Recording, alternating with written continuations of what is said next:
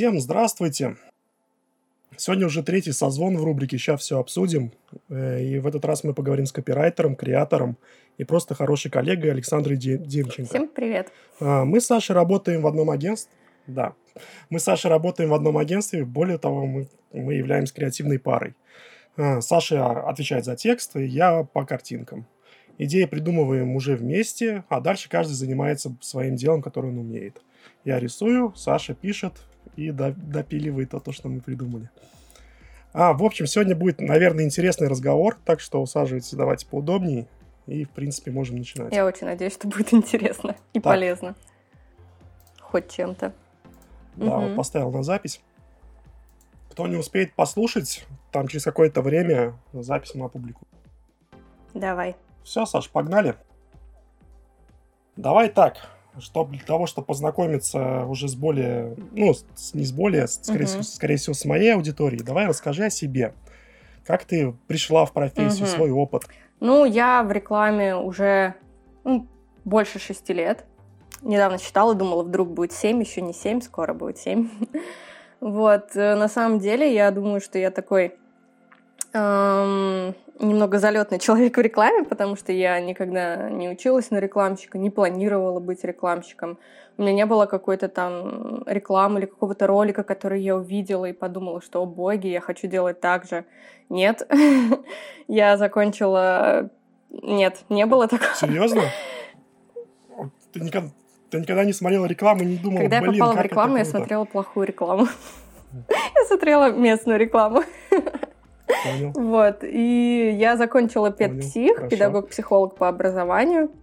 Вообще я всегда думала, что я свяжу свою жизнь с рестораном, потому что мне это очень нравилось. Я была барменом и хотела куда-то в эту сторону. Но когда я закончила универ, в какой-то момент я поняла, что М, так, барменом я не хочу быть. Ну, типа, я же 4 года училась, надо как-то развиваться.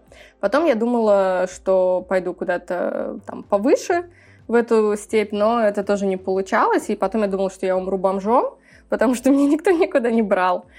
И так получилось, что я случайно э, оказалась сначала в какой-то очень странной компании, где я занималась вообще даже непонятно для меня до сих пор чем. Я там делала какую-то рассылку журналов, и потом случайно подруга меня позвала в Unique Present. Э, я думаю, многие о нем наслышаны, знают, и на тот момент а, это ну, ивенчики. Сейчас да? они больше, насколько я знаю, фокусируются на ивентах, но тогда это был что-то типа... Ну и сейчас они тоже так себя вроде бы называют, это медиа-холдинг, где был свой СММ-отдел, и у меня подруга им, ну, типа руководила, я не знаю, как это можно назвать, потому что тогда это все было очень так методом тыка сделано. И меня туда позвали работать СММщиком, я, причем у нее спросила, она как бы журналист, и я всегда думала, что если человек пишет, ну он же логично, что должен быть из журналистики, это же как бы связано. Я такая, а что я там буду делать?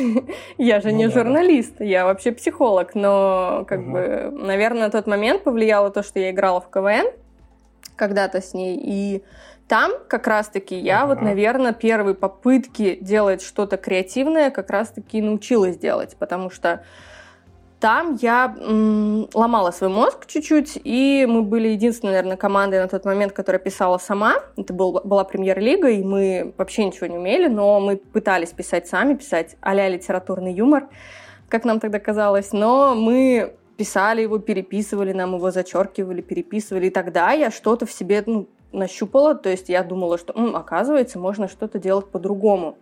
То есть не как-то банально придумывать, а брать и делать, mm-hmm. и придумать какие-то вещи и подходить к ним с другой стороны. Поэтому вот как-то так я попала туда, потому что Юник это как бы отрасль, э, это компания, которую создал КВНчик. Э, и там на тот момент, по сути, 90% людей mm-hmm. были КВНчики. То есть это был тогда показатель того, что ты хотя бы что-то умеешь делать по-другому. Но я тогда ничего не умела вообще делать по СММ, я не знала, как писать. Благо, как раз-таки подруга журналиста на меня тогда правила, но тоже она правила как журналист, но тоже не была рекламщицей, не рекламщицей, рекламщиком. Ну, тогда, да, тогда да. СММ только начал у нас как да. бы зарождение, как я помню, 2015, да. по-моему, год, если я не ошибаюсь. А, и, угу. тогда еще все только пробовали, тогда не было какого-то Вообще. идеального механизма, как нужно делать для того, чтобы набрать лайки. Тогда все просто пытались как-то зайти в эту сферу Да. и что-то придумать такое интересное, креативное. Я помню, у меня там посты бюджета. набирали 3000 Классное было лайков просто за пару часов органически. В Фейсбуке.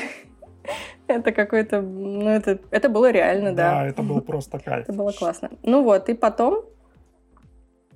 И потом как-то стало это все развиваться, и я попробовала себя потом в другом месте, где уже был у меня что-то типа креативного директора. Мы были креативным придатком в агентстве OMD Media, который сейчас MCA, по-моему, называется. Э, Медийщики, но у них был э, креативный MCA. придаток, я его так называю.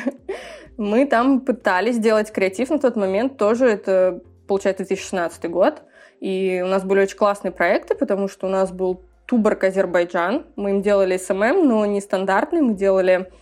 э, то есть тогда я столкнулась первый раз, что такое через э, имидж передать какую-то идею, не в лоб написать, не в лоб показать на картинке что-то, а взять и как-то образно это передать.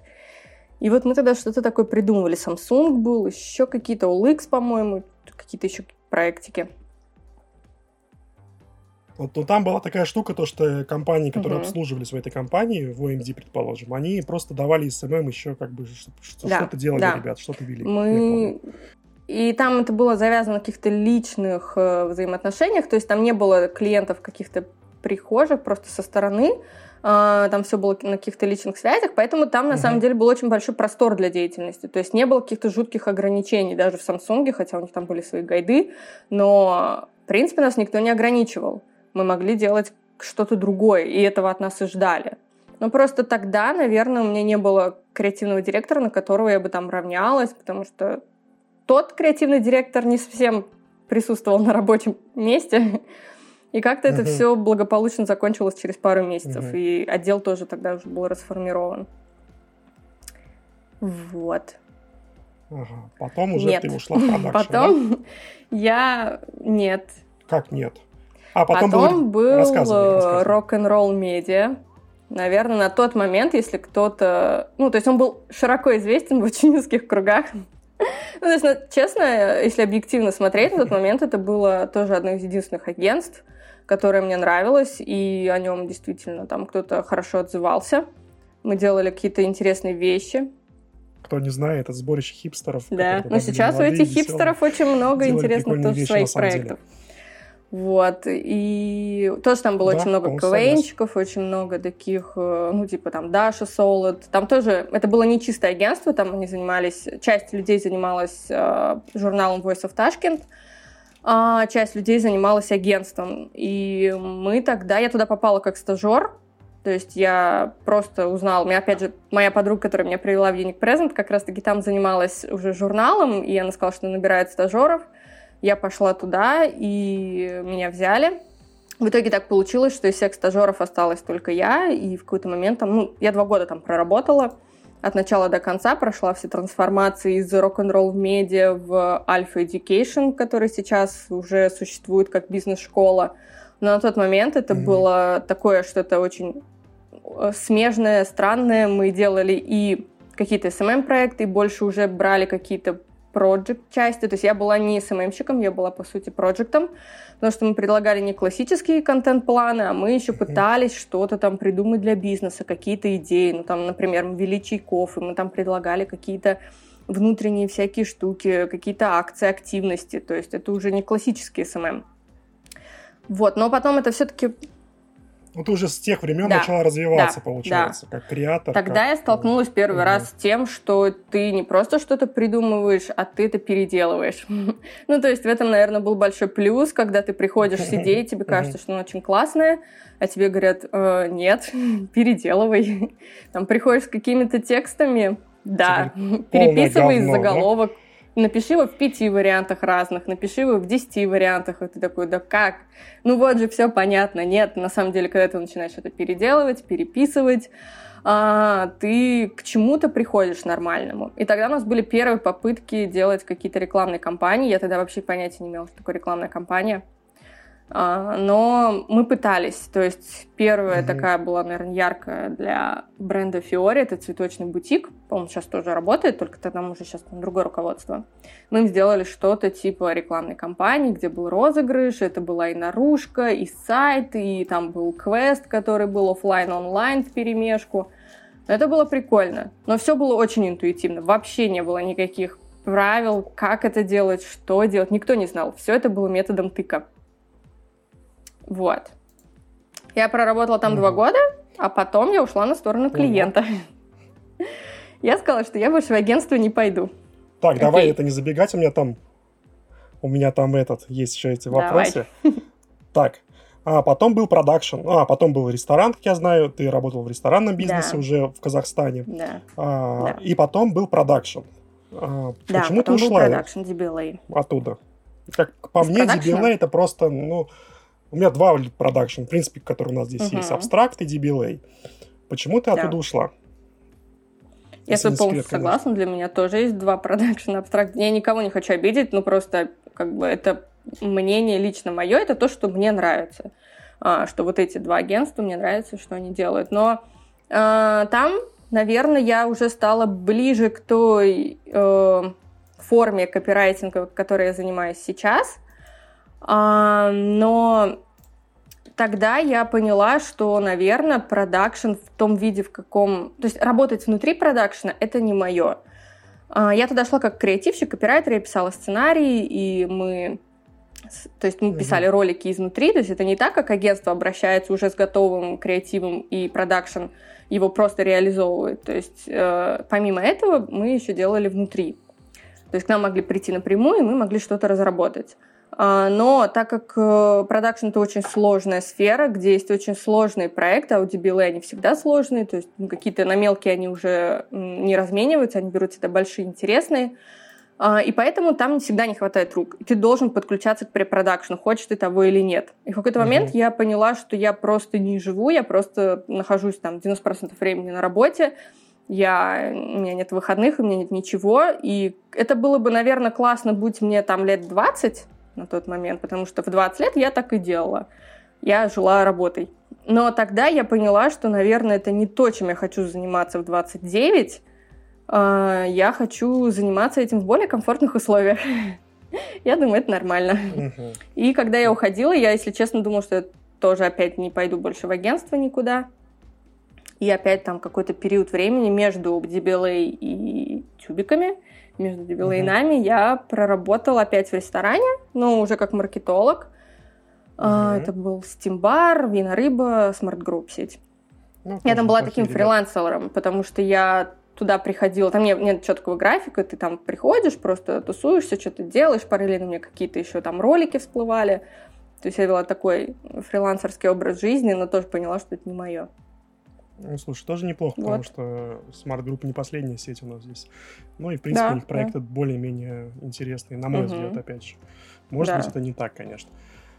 Так, окей. Mm. А, угу. Слушай, вот ты поработал на стороне и агентства, и клиента. Как угу. ты думаешь, нужен ли вообще этот опыт копирайтеру? Начинающему mm. копирайтеру? Либо это как-то уводит в другую сторону больше тебя? Нужно сосредоточиться, например, на агентстве и делать только, только угу. вот работу со стороны агентства, либо нужно попробовать и там, и там поработать.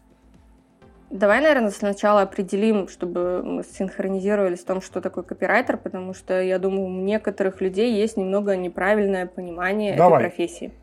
Да, а, я думаю, что я часто сталкиваюсь, точнее, с таким, что люди думают, что копирайтер это человек, который пишет текстики, придумывает нейминги, слоганы, пишет текстики. Но нет. То есть, когда ты, например, смотришь со стороны на агентство и думаешь, что вот там есть арт-директор, а, есть креативный директор, есть копирайтер, э, это какая-то команда что-то делает, и вот это все вопрос формулировок. То есть, когда ты слышишь приставку директор, ты по умолчанию думаешь, что, например, ну, по логике, как будто бы креативный директор должен делать что-то совместно с арт-директором и отдавать это дальше копирайтеру, дизайнеру. Как будто бы вот по логике звучит так, но на самом деле нет. А, копирайтер э, ну, в классическом каком-то варианте агентства это креативная пара, а, которая работает вместе с арт-директором наравне. То есть копирайтер не работает с готовыми идеями, к нему никто не приходит, ни креативный директор ему не приносит эти идеи. Ну, по крайней мере, у нас, по крайней мере, это в тех агентствах, в которых я работала и с тем, что, с чем я сталкивалась сама. А, копирайтер — это тот, кто придумывает идеи. Тот, кто, если нужно, работает стратегом, потому что не всегда к тебе приходит с какой-то папочкой документов от стратегии.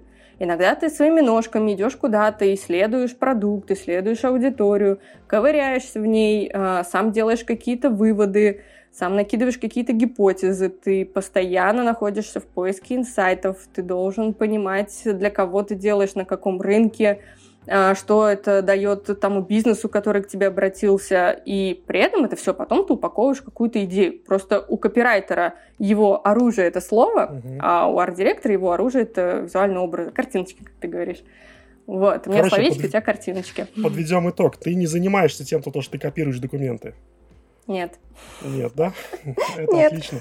Потому что очень много таких вопросов было в чате, там да. кто-то пытался сумничать, типа, ой, копирайтер, это не так звучит, это не то, это означает. Копирайтер это тот, кто копирует текст, там переделывает его. Отлично, мы разбили это, вот этот миф, можем вывести потом в цитатку и просто всем да. отправлять ее, кто будет такое говорить. Здорово, тогда возвращаемся вот. к нашему основному вопросу. Да. Поэтому, так как я угу. сказала, что человек, который делает вот это все, он, на мой взгляд, опять же, я могу ошибаться, должен побывать на всех сторонах. Потому что очень часто люди-креативщики у нас любят придумывать, но угу. забывают, то есть они вроде бы придумывают интересные вещи, какие-то ролики, какие-то движухи, но они это придумывают как будто бы ради... То есть эта идея иногда бывает ради идей. Но угу. чтобы до конца понять, для кого ты это делаешь, потому что ты же не всегда делаешь это только для аудитории, в первую очередь у тебя есть клиент. То есть это клиент, у которого есть свои проблемы, свои боли, свои болячки. Он каждый день просыпается с головной болью от того, что у него там что-то не работает, не продается, не двигается, он не понимает, куда идти, он растерян. И ты должен как-то помочь ему решить эту проблему. Соответственно, ну, понятно, что хирургу не обязательно, там, не знаю, э, лишиться своей почки, чтобы понять, как правильно ее вырезать, да, условно. Ну, да. А, но в нашем случае, конечно, если есть такая возможность, я советую всем молодым, начинающим, СММщикам, копирайтерам, кому угодно побывать на разных сторонах. Как минимум, я советую не зацикливаться на одном месте работы. Вот честно. Это раньше было очень круто. И... То есть, когда ты, например, говоришь про бухгалтера, и если он сменил за там, 5 лет работы 10 мест, то, скорее всего, ты подумаешь, что это очень хреновый бухгалтер. Но когда... Э, то есть, в этой профессии классно 10 лет или 5 лет работает на одном месте. Это показатель того, что он классный специалист. Но когда мы говорим... Да, да. Когда мы говорим про креативщиков, рекламщиков, на мой взгляд, нужно побывать в разных местах. Посмотреть разные способы работы, разные техники, Особенно разные в начале приемы. пути, наверное, все-таки. Да, да. Угу. Да, да, я говорю именно про начало пути. Потому что если бы, условно, я по каким-то причинам осталась в том месте, где я там начинала, или каком-то там втором месте работы, скорее всего, я бы не... Это не значит, что я была бы сейчас плохим специалистом, я бы, возможно, была очень классным специалистом, но я бы знала только один путь, по которому я могу работать. Я бы не видела разные мнения, не слышала разных людей, не видела какие-то приемы, подходы в работе. Я бы развивалась вот по одному конкретному пути. А сейчас я, смотря там на то, где я поработала, при этом тоже есть такая очень тонкая грань, когда я смотрю, как люди там по два месяца работают в одном месте, припрыгивают на другое, это тоже не есть хорошо. Ну да. Потому да. что, ну, как-то ты, наверное, не успеваешь за такой период сделать что-то интересное. Я вот, думаю, поэтому в каждом месте... Нет? А? Чтобы понять. Год? Год оптимально. Стоит дальше оставаться? Зависит от работы. Нет? Ну вот, например, мне mm. в продакшене хватило полгода, но там день был за три, поэтому э, ну, то есть тот объем работы, по ощущениям, он как бы не ощущается как полгода. А где-то, да, в, цел, в среднем я работала год-два. Мне этого было достаточно. Понял.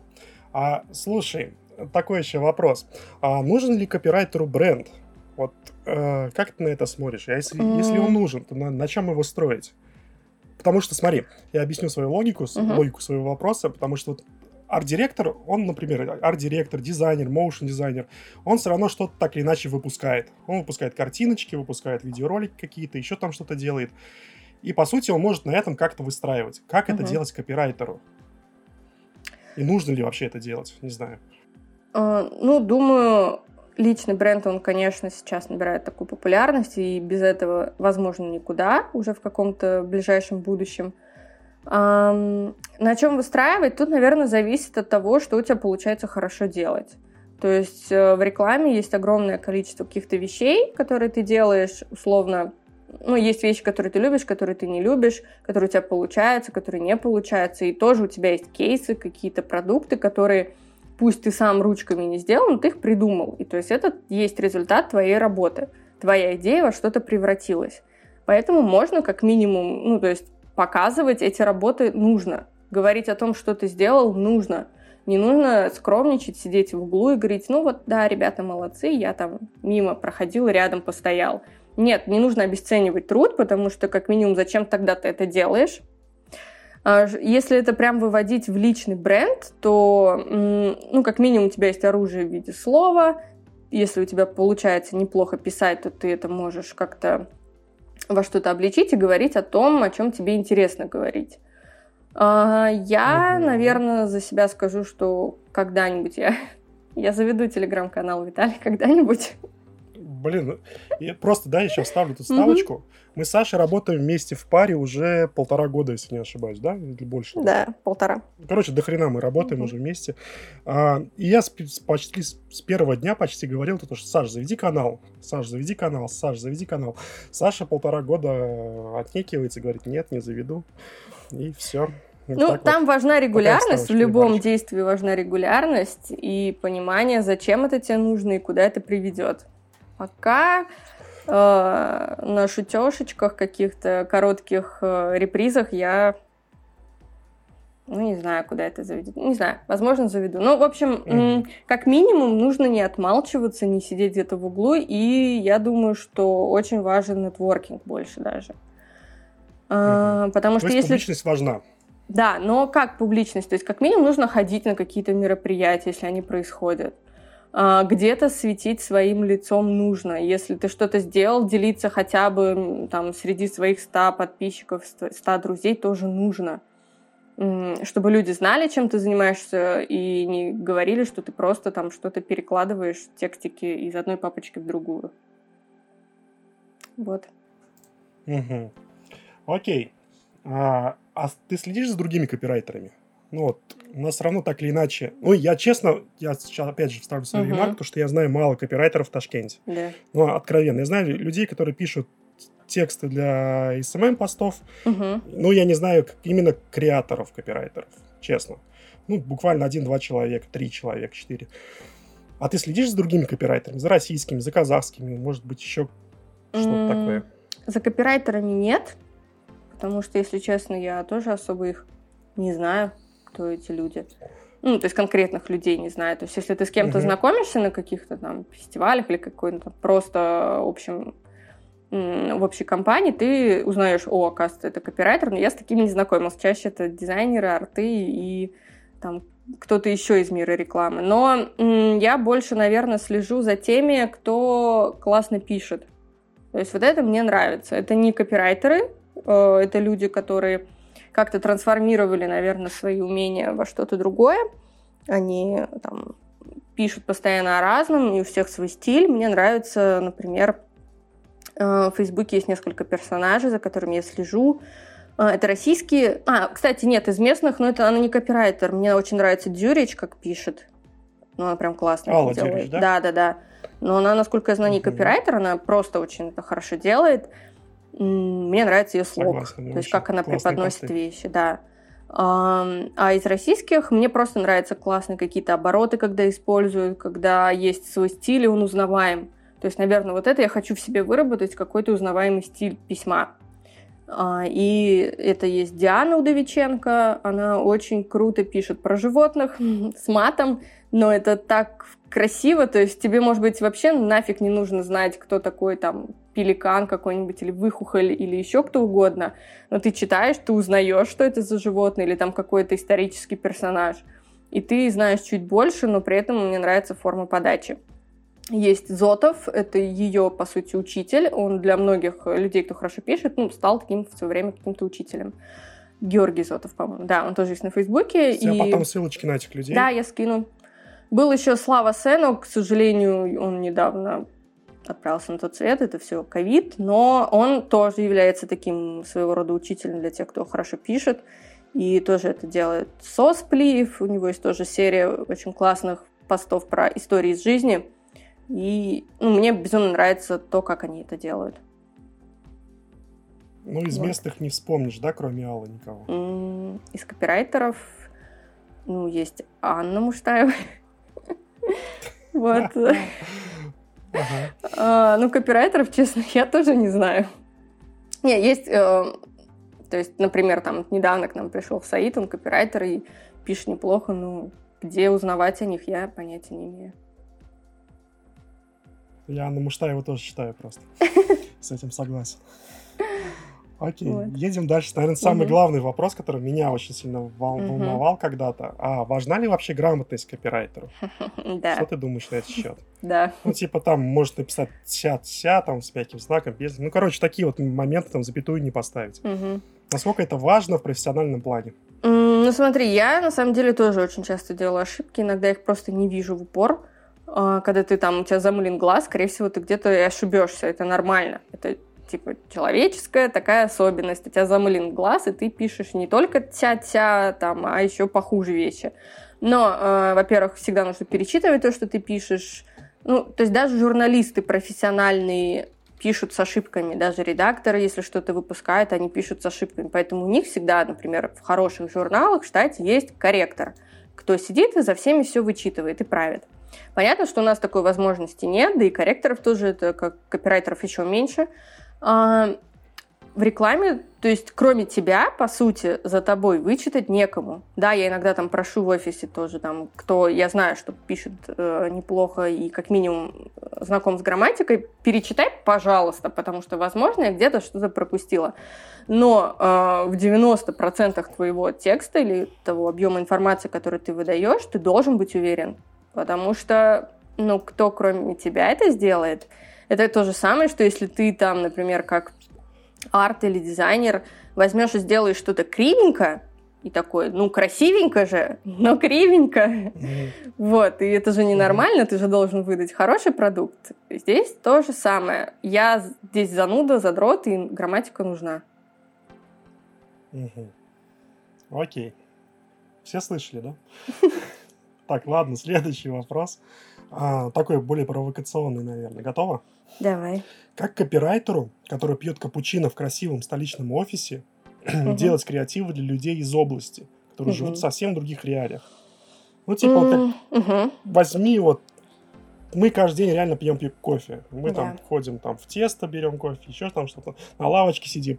И потом придумываем рекламную кампанию угу. для Асыл Бараке, предположим. Да. Как ты это делаешь? Как вообще ну, копирайтеру другому начать это делать? Да. Ну, как минимум, иногда выходить из этого офиса, потому что не только в офисе есть жизнь. А, и, наверное, это самый большой э, момент, который нужно перерабатывать каждому рекламщику, давай это обобщим не только копирайтеру, а рекламщику, вот это мнение, ну я же так делаю, ну, мои же друзья этим пользуются. Вот, э, это, это самый большой бич, нам, да. на мой взгляд. Извините, да. что перебиваю. Прямо это жопа, когда тебе такой аргумент говорят. Вот, блядь, я вот так делаю, и все, значит, все так делают. Да. Максимально, по-моему, неправдоподобно. Я с этой херней пришел в агентство. Я помню, когда да. я только пришел вот в тюбике, мне из меня фара это выбивал, эту тему. Я говорю, блин, ну, вот мне нравится, или я так делаю, значит, так нужно делать. Или мне нравится эта наружка, значит, и всем понравится. Нет, не так это работает, к сожалению. Это только потом выяснилось, что не так. Но я жил с этим осознанием почти 7 лет своей работы. Да. Это максимально херово, ребят. Извини, тоже перебил. Не-не, ничего, я согласна с этим полностью. Я тоже какой-то момент... Ну, конечно, когда ты, например, ничего не знаешь, ты приходишь в профессию, конечно, ты судишь о каких-то вещах с точки зрения того окружения, которое у тебя было. Это нормально. Потому что у тебя там, условно, не было какого-то большого опыта жизненного, как минимум. Я не говорю сейчас про профессиональный, у тебя просто нет жизненного опыта. Естественно, ты судишь потому, что у тебя друзья носят, потому что ты видел. А, но как только ты начинаешь смотреть чуть-чуть дальше, ты, оказывается, замечаешь вещи, что не все так радужно или так, как в твоем маленьком мирке. Поэтому нужно выходить из этого офиса с этим кофейком и смотреть, как живут другие, если ты, например, с этим не сталкивался. Мне, возможно, повезло, потому что я когда-то выросла в Махале, а, и росла среди, ну, пусть, окей, на тот момент было русскоязычное население гораздо больше, я не выросла там, я тоже достаточно центровая, ну, я не знаю, как это можно назвать, то есть я выросла на Максима Горького, где всегда был такой очень европейский район, но при этом я ездила и на Челанзар, и была в очень разных закутках нашего города, и там университет, э, колледж, лицей, точнее, простите, меня находился на Сабаде, когда первый раз после школы там начала ездить на общественном транспорте куда-то далеко и смотреть на другую там какую-то реальность. А, опять же, когда ты становишься старше, ты тоже начинаешь изучать, ну, как минимум, надо хотя бы какие-то города нашей Родины поездить. К своему стыду я не была во многих, но во многих я была, поэтому э, нужно смотреть дальше. Нужно пытаться себя ставить на место тех людей. Здрасте. Нужно ставить... Ну, нужно ставить себя на место людей, которые живут, пытаться понять... Э, к любой задаче, например, к любой идее, всегда мы, конечно же, подходим через призму своего опыта. Мы думаем, ага, а вот как я об этом думаю? Ты рассуждаешь, смотришь, хорошо, а как другие люди думают, а как об этом думают люди, у которых, например, нет тех возможностей, которые есть у меня, и ты как минимум как человек, который чуть-чуть обладает какой-то эмпатией, можешь поставить себя на место этого человека. И там условно женщину, например, у которой трое детей, которая никогда там не работала, и как минимум, когда ты рас, распишешь ее жизненный путь условно, да, если у тебя там, ты понимаешь, какая-нибудь твоя целевая аудитория это женщина, которая живет где-нибудь не знаю, там в маленьком городке или там в маленьком кишлаке, как минимум попытайся расписать э, ее жизнь. Скорее всего, она там занимается этим, у нее столько-то детей, у нее такие-то условия жизненные, у нее вокруг вот это, вот это, вот это, вот это. Ее, она видит с утра, когда просыпается вот это, вот это. Когда она засыпает, она там сталкивается с такими реалиями. Днем она сталкивается с другими реалиями. И как минимум ты уже поймешь, что ее даже день отличается от твоего. Соответственно, логично. Просто ищи логику, что, скорее всего, ее желания, ее инсайты, они тоже будут отличаться от твоих. Ну, хотя бы так, если уж нет возможности куда-то поехать и посмотреть.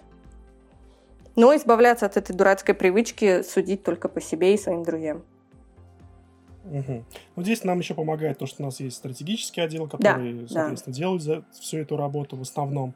Но, опять же, людям, которые, у которых нет стратегов, у которых угу. не выезжает куда-то, будет очень тяжело да, найти какую-то идею, какой-то инсайт, который попадет именно в целевую аудиторию, которую они хотят.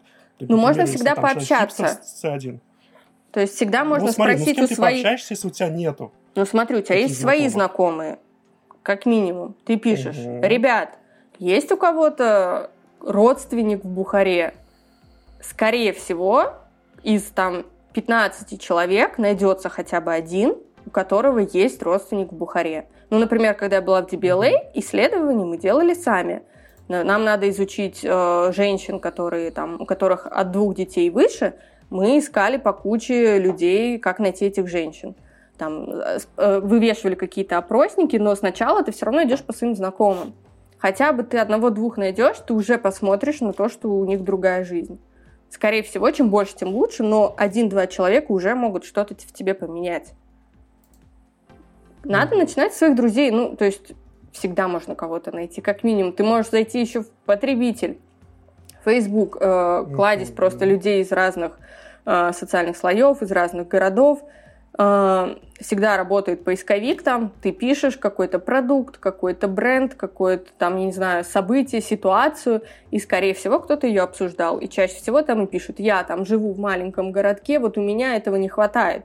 Или там, я вот с этим mm-hmm. столкнулся, а где найти? И, ну, то есть там тоже можно узнавать, если нет даже возможности пообщаться лично. Но ну, хотя найти бы хотя бы одного хотя бы можно. В социальных да. сетях. Да, да. Угу. Окей. А, но, опять же, давай подведем итог этого вопроса. Угу. То, что нужно искать, нужно искать аудиторию, узнавать, чем аудитория дышит, чем аудитория угу. интересуется, как живет.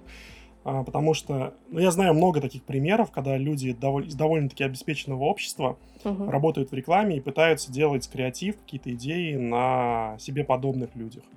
Хотя продукт там low-сегмент, который там совсем угу. другая аудитория. И подводя итог, то то, что нужно просто узнавать аудиторию. Надо с ней общаться, надо, да. узна- э, надо читать, смотреть, знакомиться, в конце концов. И так, чтобы получался довольно-таки дельный креатив. Хотя бы выходить из Все офиса и просто, да, хотя бы выходить из офиса и просто смотреть по сторонам, а не в телефон. Тоже помогает. Да. Окей. А, Саш, смотри, ты довольно-таки долго работаешь копирайтером, угу. так или иначе. А у тебя есть какой-нибудь универсальный лайфхак, что делать, чтобы не выгорать вообще от этого? Потому что все равно много работы идет в стол. Да. Много работы не утверждается, либо не делается. Не по твоей вине, а по, по воле заказчика. Угу. Как ты с этим борешься? Что ты делаешь? Как ты отвлекаешься от этого для того, чтобы дальше продолжать это делать? Творить, придумывать, угу. т.д. и т.п. Ну, во-первых, я тоже выгораю. И э, надо просто иногда дать себе отдохнуть физически, морально, э, интеллектуально. Э, иногда это нужно просто взять себе тайм, тайм-аут на 2-3 дня хотя бы и ничего не делать. А когда этого не получается, или, например, у вас какой-то там аврал, и он длится какое-то бесконечное количество месяцев, дней, то да, я согласна, что ты выгораешь из-за того, что у тебя очень много идей как-то для... Ну, то есть компании, они не делаются за неделю, они делаются долго, а, выпускаются и реализовываются они еще дольше, то есть иногда там только через год можно увидеть результат своей работы, и на вот этом отрезке времени ты уже теряешь этот энтузиазм, который у тебя был поначалу к этому проекту, вообще желание какое-то что-то с ним делать, что-то в нем менять. Но помогают какие-то небольшие краткосрочные задачи, условно, может, какой-то маленький фриланс, который у тебя появляется, и ты его сделал, здесь решил, увидел результат, все, отлично, ты себя удовлетворил на этом этапе.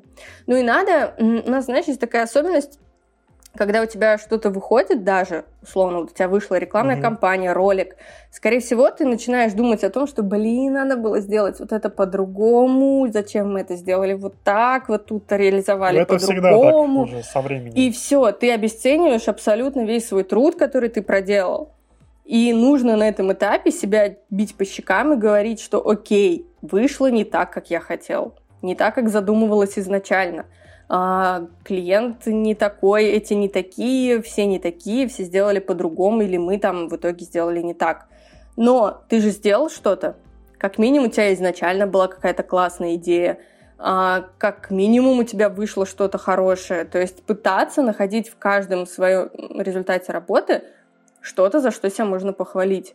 Потому что иначе, во-первых, какой смысл в этой работе был, а если ты начинаешь себя ковырять за нее – и хотя бы на каждом этапе, если даже работа не вышла, за вот этот промежуток времени себя тоже хвалить.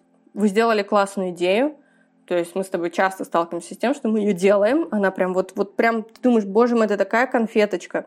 И эта конфеточка остается в столе, но ты знаешь, что у тебя в столе есть эта конфетка, и ее придумал ты. И ты молодец.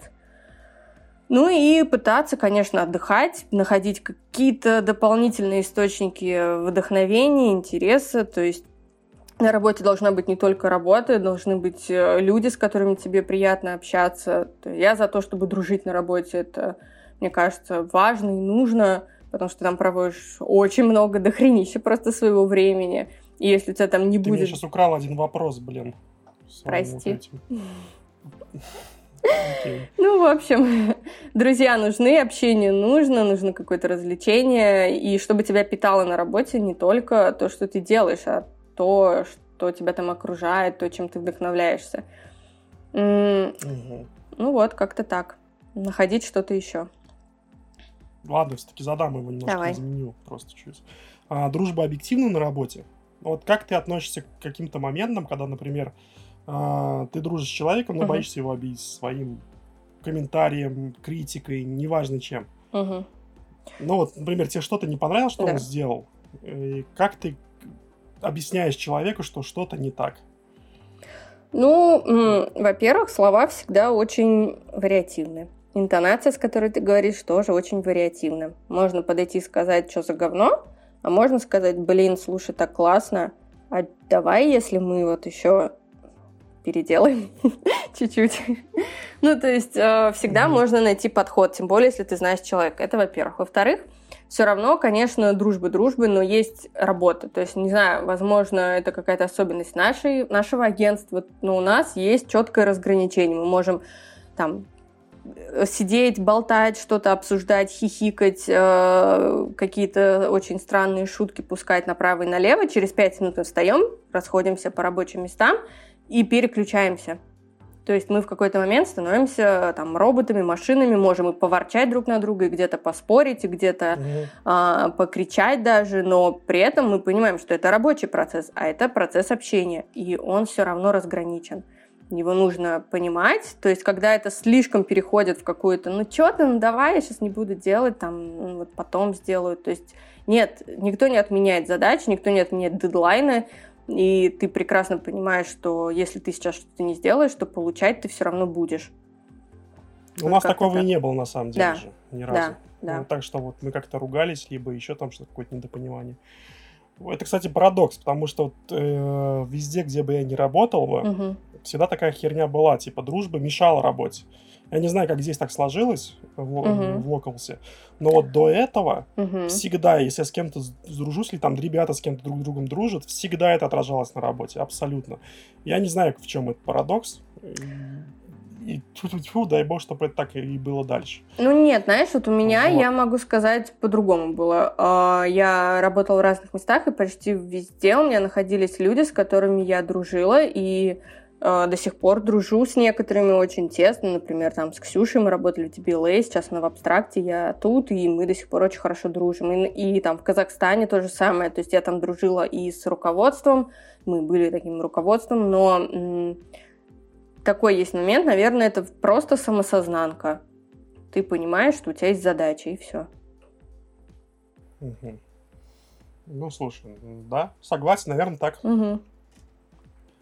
Ладно, едем дальше. Давай. Давай чуть-чуть ускоряться, потому угу. что я да, обещал давай. людям, то, что давай, это давай. сейчас чуть с мелочи, а то мы еще на два уйдем.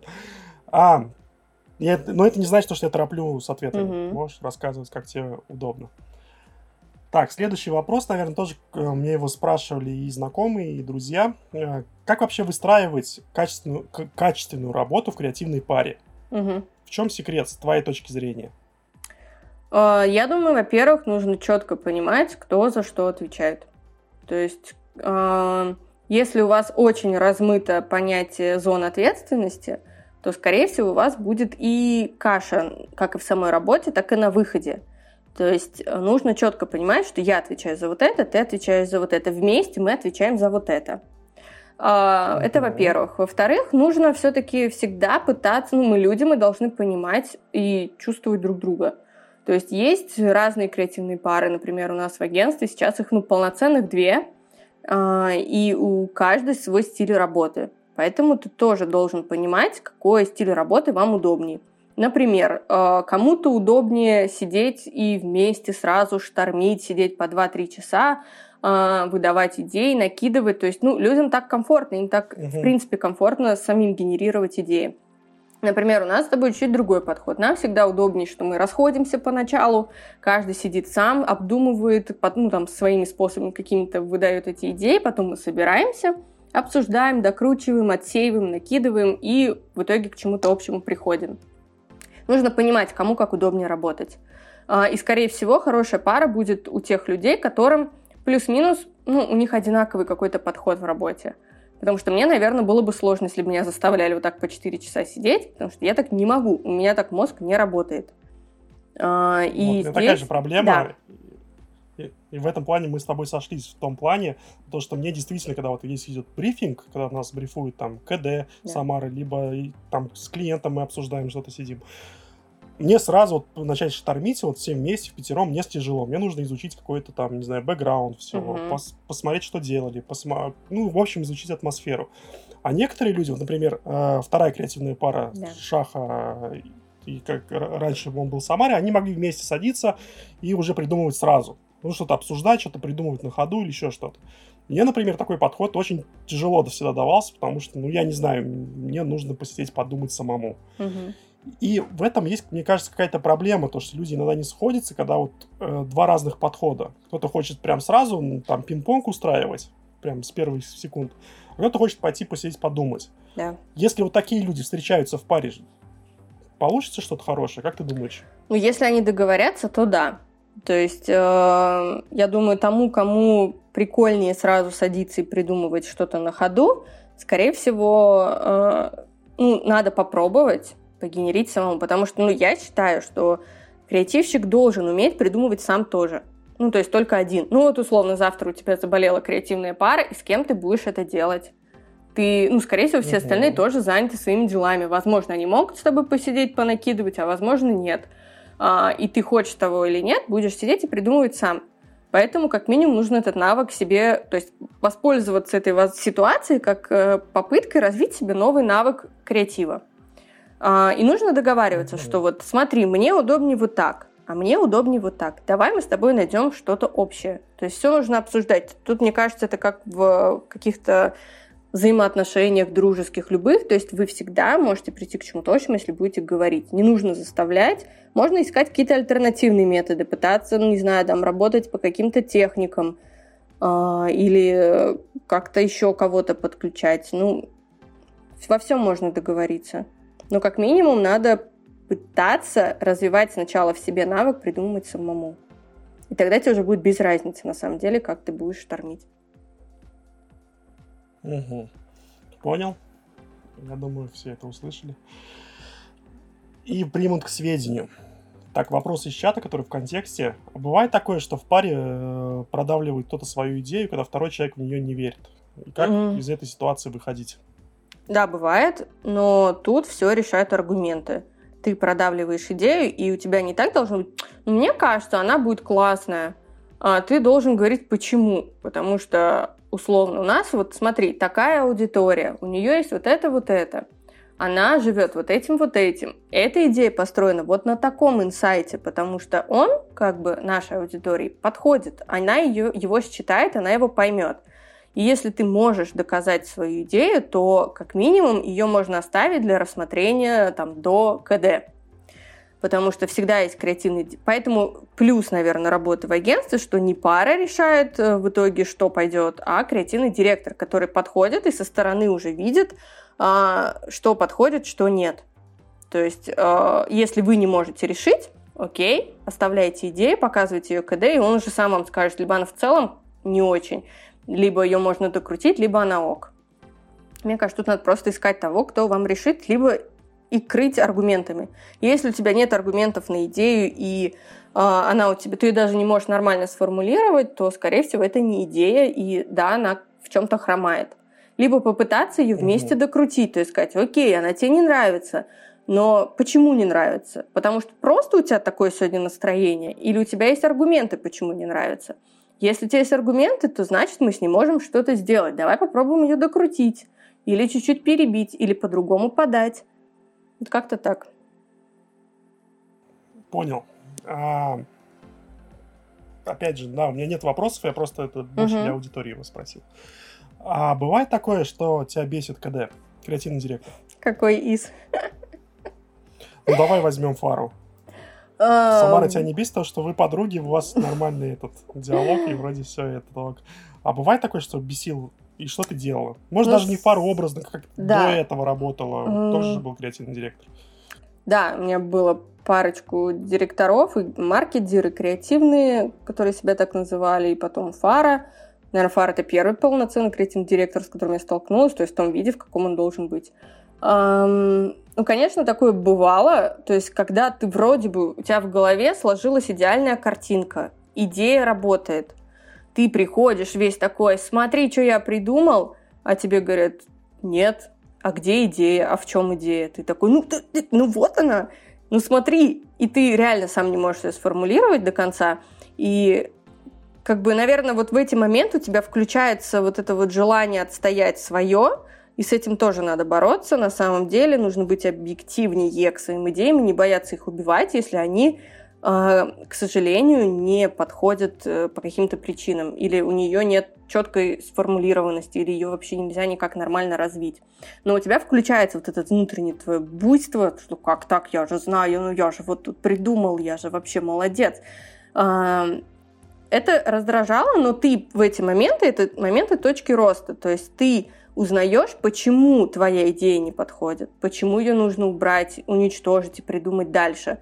А, потому что ты так развиваешь свой мозг. Но бывают, конечно, ситуации, я их ненавижу, ну, слава богу, наверное, у нас в агентстве они не, ну, то есть не особо так прям случается в таком виде. Есть, когда тебе просто говорят, мне не нравится, почему не знаю, а, вот просто не хочу. То есть вот когда включается свое личное эго, то есть я с таким сталкивалась раньше, когда тебе не могут ничего аргументировать, но это было и со стороны клиентов тоже, когда тебе просто что-то не нравится, вот это бесит. Потому что почему? Я считаю, это вообще не комментарий. Да, да. Потому что какое-то время, я помню, сам обижался на это, типа, блин, как не нравится. Хотя на самом деле, если так подумать, то то, что человек просто сам не знает, почему это не нравится, и воспринимать это э, как-то серьезно не получается. Креативный директор да. не должен отвечать «мне не нравится». Всегда должны быть какие-то аргументы, что не нравится. Визуал не нравится, реализация идеи там на последующей компании и т.д. и т.п. Мне кажется, это должен объяснять креативный директор, на мой взгляд. Да. При любых обстоятельствах, обстоятельствах. Даже если идея реальное дерьмо, угу. ее нужно объяснить. А просто говорить, это дерьмо мне не нравится, мне кажется, это неправильный подход. Ну, то есть, как минимум, Согласна всегда... Э, понятно, что не всегда ты можешь прям... Ну, вот ты же видишь, что это не подходит. То есть, например, ты, да, какие-то вещи тоже там видишь, понимаешь, что они не работают.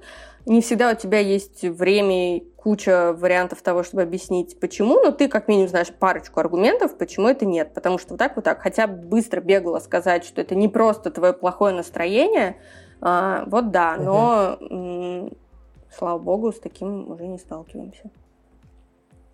Так что, если здесь есть креативные директора, то этот... Людям нравится, когда говорят какие-то аргументы. Ну, по крайней мере, нам нравится. Угу.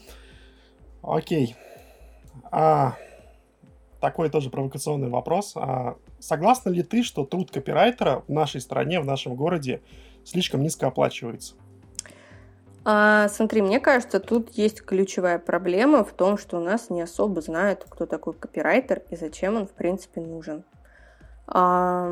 Со стороны работодателя? Либо... Да, ну, в целом, вообще у нас нет такого понятия, угу. как э, копирайтер вот в том виде, в котором, например, он в нашем агентстве, это единицы. То есть парочка агентств, угу. у них есть такие люди. Поэтому нет какого-то... Ну, то есть у дизайнера... Ну, то есть дизайнеров больше, их много плюс-минус ты можешь понять, хороший, плохой дизайнер, а, потому что, как правильно ты говоришь, ты видишь какой-то прям продукт его, ты можешь понять, вот он столько может зарабатывать, а вот этот столько, и как минимум там у него вот такие-то проекты, он может запрашивать какую-то вот такую сумму за свою работу. А, у нас очень размыто это понятие, потому что, по сути, а, когда я там была проектом, я делала плюс-минус то же самое, что делаю сейчас – то есть это и маркетолог в каких-то компаниях или агентствах тоже тот, кто является там в нашем агентстве копирайтером. То есть это очень размытая профессия. У нас понимание копирайтера, что это человек, который пишет. А если ты просто пишешь, ну как бы извини меня, за что тебе тут платить много? Вот как-то так. А учитывая то, что, например, у нас в агентстве копирайтера тот, кто еще и продает клиенту, потому что мы презентуем клиенту тоже, и это, по сути, то, что как бы и приносит деньги. То есть, ну, если бы это было общее понимание этой профессии у нас в стране, возможно, она бы оценивалась, ну, в целом по-другому. Я, на самом деле, не знаю, сколько платят копирайтерам, потому что как копирайтер я вот, по сути, работаю только с DBLA, потом здесь. Во всех остальных местах я была как маркетолог. просто. Да, то есть угу. вы можете назваться маркетологом и делать то же самое или там проектом, или СММщиком. Mm-hmm. Ну, хотя там я СММ уже не занимаюсь, но м- много ли вообще агентств у нас понимает, что какой формат копирайтера им нужен? Другой вопрос. Ну, штук пять точно понимает, мне кажется. Да. А сколько там платят, я, к сожалению, не знаю. Я не изучала рынок вот на угу. тему того, сколько кому платят везде. Угу. Ну, да, у меня еще один есть вопрос, тоже угу. такой же провокационный. Давай. Наргиз, если ты нас слушаешь, то это вопрос из, там, от, от подписчиков. а, так, за какую сумму ты бы ушла с Локалса? вообще, почему бы ты ушла с Локалса? Эм, за сумму ни за какую, потому что я деньгами никогда не оценивала работу. Я угу. не знаю, это... Ну, то есть я не буду сейчас говорить, что деньги не имеют значения. Имеют. И как бы чем старше я становлюсь, тем больше я понимаю, что они имеют значение. И хорошо, когда они есть, и когда там ты получаешь столько, чтобы обеспечить себе ту жизнь, которая тебе комфортна и нравится. Но э, я всегда на работу устраивалась по другим причинам. Я всегда устраивалась, а, по тому, есть ли там наставник, то есть я оценивала угу. место всегда, куда я приходила работать, я всегда пыталась понять, кто будет моим руководителем. Если этот человек мне подходил по каким-то, то есть скиллам, навыкам, я видела, что я у него могу чему-то научиться, я туда шла. Даже несмотря на то, что я, например, там была наслышана о каком-то там не том характере или особенностях работы с этим человеком. Если я знала, что он я хочу у него учиться, я шла. Даже когда езжала в Казахстан, я пообщалась сначала с маркетиром, и я поняла, что я вот с этим мужиком хочу работать, потому что я знаю, я почитала его бэкграунд, что он, блин, очень крутой, и я хочу у него чему-то научиться. То же самое касалось ну, вот осознанного какого-то нормального выбора мест. Поэтому я всегда оцениваю работу вот по другим параметрам. Также, когда я работаю конкретно внутри какой-то компании, я понимаю, я здесь могу развиваться – я здесь э, сейчас, вот на данный момент, там, проработав полгода, год, вижу какое-то развитие. Если я вижу, я там остаюсь. То есть я уходила из мест по той причине, что я понимала, я больше здесь взять ничего не могу. И дать, соответственно, тоже. А, либо я уже получила все от наставника, потому что я уже там понимаю, что я все, больше от него ничего не возьму. И самой формат работы, то есть какие-то компании, о, не компании, то есть какие-то бренды, которые ты ведешь, какие-то задачи, которые ты решаешь. Если ты понимаешь, что ты за дня в день делаешь одно и то же, и, скорее всего, через полгода ты будешь делать то же самое, через год то же самое, а вроде бы ты уже из этого всего извлек какие-то уроки, навыки, скиллы, то я уходила. Ну, если я понимаю, что там дальше уже нет точки роста финансовой. А, Слушай, очень классно, да. очень классно ты описала, прям вот мне там сердечко ёкнуло, слезка потекла. На самом деле я такой же позиции придерживаюсь. И здорово, когда люди так думают о работе. То, что деньги, ну, на самом деле, они важны для какой-то, ну, какая-то определенная часть суммы. Но когда ты чувствуешь, что это вайп, вот этот дух, вот это mm-hmm. вот, все, ты наслаждаешься своей работой, я думаю, это главное. Когда люди уходят только из-за денег, когда там предлагают на 50 баксов, на 100 долларов дороже, yeah. ну, выше зарплату, да, неважно, там на 50% выше зарплату, и люди уходят, просто придав все свои вот эти вот работки, все uh-huh. свои идеи, все свои желания. Я считаю, так, так же это немножко стрёмненько. А когда ты уже все взял в агентстве, и ты да. не можешь дальше расти и развиваться, тогда это самое время уходить. Зачем просто тратить свое время, время агентства, потому что ты уже ничего не выдаешь нового. Uh, у агентства ты тоже ничего не берешь, ну, опять же, ни скиллов, ни uh-huh. каких-то новых проектов, там делаешь какую-то херню. И всю жизнь так жить тоже, мне кажется, стремноватенько. Я всегда вот, уходила просто в никуда. И даже когда там у меня не было каких-то финансовых подушек. Просто я понимала, что все мое время кончилось, я больше так не могу. И всегда потом находила что-то круче и интересней. Это закон жизни, мне кажется. Окей, едем дальше. А с каким брендом в Узбекистане хотела бы ты попробовать поработать? Твое личное мнение и краткое объяснение, да. почему. Нет какого-то прям бренда-бренда, но я, наверное, в противовес тому, что сказал Фара, о том, что мы не будем работать с алкогольщиками, хотела бы поработать с алкогольщиками. Ну, как минимум, я бы хотела... У нас сейчас открывается там какое-то определенное количество классных виноделень, виноделен, господи, как правильно сказать окончание. Uh-huh. И мне кажется, это было бы прикольно. Тут, наверное, мои просто старые, э, старая любовь к ресторанному и барному бизнесу. Я бы вот хотела поделать что-то такое. Мне это нравится, потому что не в лоб говорить о том, не продавать алкоголь, а вот эту какую-то культуру угу. правильного питья э, развивать. То есть либо это какой-то винодельня, либо какой-нибудь дорогой элитный алкоголь. То есть, например, мне нравится там, что в СММе в Hendrix Gin. А, мне очень нравится их картинка, как они подают, то есть очень красиво. Uh-huh. И ты это тоже можешь делать очень классно и красиво. Вот не могу сказать какой-то конкретный бренд, но я просто знаю парочку у нас. Вот. Не, не, и не обязательно uh-huh. с ними, просто вот с продукцией такой хотелось бы. Uh-huh. Но бренд не назовешь, который вот прям сейчас. Да нет, хотел, если вот... честно. Ну, то есть мне больше нет, как да? отрасли какие-то интересны, потому что бренд это, ну, не знаю, то есть тебе приходит условно банк, ты вроде думаешь, что это банк, а потом ты им делаешь что-то прикольное. А потом тебе приходит пятый по счету банка, ты ему что-то должен придумать. Поэтому нет, не бренд, просто отрасль, которую мне бы было интересно делать. Угу, угу. Да, понимаю. Окей.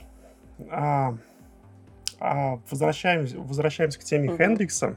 Да, Джин, да, да. да, по-моему, это. Текст без хорошего визуала продает? Mm, смотря какой продукт и смотря какой текст, mm-hmm. да. Uh, условно, ну, вот такой пример банальный. Тут, конечно, понятно, что тоже построено на личном бренде, но есть, не знаю, если ты подписан в Инсте, думаю, многие на, них, на нее подписаны. Это ретроградный Меркурий, uh, девушка, которая пишет прогнозы каждый день, но она пишет это так, что ты, типа, ну, прям, это круто. И у нее всегда есть какой-то product placement в ее тексте. Я не смотрю на картинки, мне в этом случае вообще, ну, она ни о чем не говорит, она просто всегда дополняет. Но тексте всегда это так внедрено классно, что ты такой, да, дочитываешь и эту часть тоже, запоминаешь какой-то продукт и идешь дальше. То есть ты там прочитал свою нужную для себя информацию и прочитал еще параллельно про какой-то продукт. То есть в таком случае такая нативненькая форма внедрения его, она работает. Иногда это тоже работает, ну вот условно, если брать там формат техномарта, ну там же, когда запускался он текстовом формате в наружке там же не ну да, визуал решал, а то, что на нем. Да. Понятно, что ты этом долго не выйдешь, потому что глаз замыливается и нужно выделяться, а визуал помогает тебе выделяться, как минимум быть заметным в том полотне а, и потоке информации, который ты видишь. Но иногда ты цепляешь текст. То есть если за визуалом какой-то смысловой нагрузки не стоит, то, скорее всего, ты просто посмотришь, умилишься или наоборот там скажешь, ну, красиво, но если нет за этим никакого угу. смысла, то, ну, не знаю, это мое мнение. На самом деле, плохо. для тех, кто не знает, вообще, ну, это я так считаю, то, что Техномарт дал вот этот вот старт именно наружки в плане копирайта. После того, как начал делать этот Техномарт, угу. начали делать уже и остальные игроки. И в какой-то момент просто, видимо, это стало настолько дохрена именно наружки из копирайта, то что сейчас просто катаешься по городу и видишь, что тоже каждый это, четвертый билборд, он построен на копирайте. Там нет никакого-то визуала, там есть фирменные цвета, угу. и есть какой-то текст, который там что-то обыгрывает, что-то там пытается продать.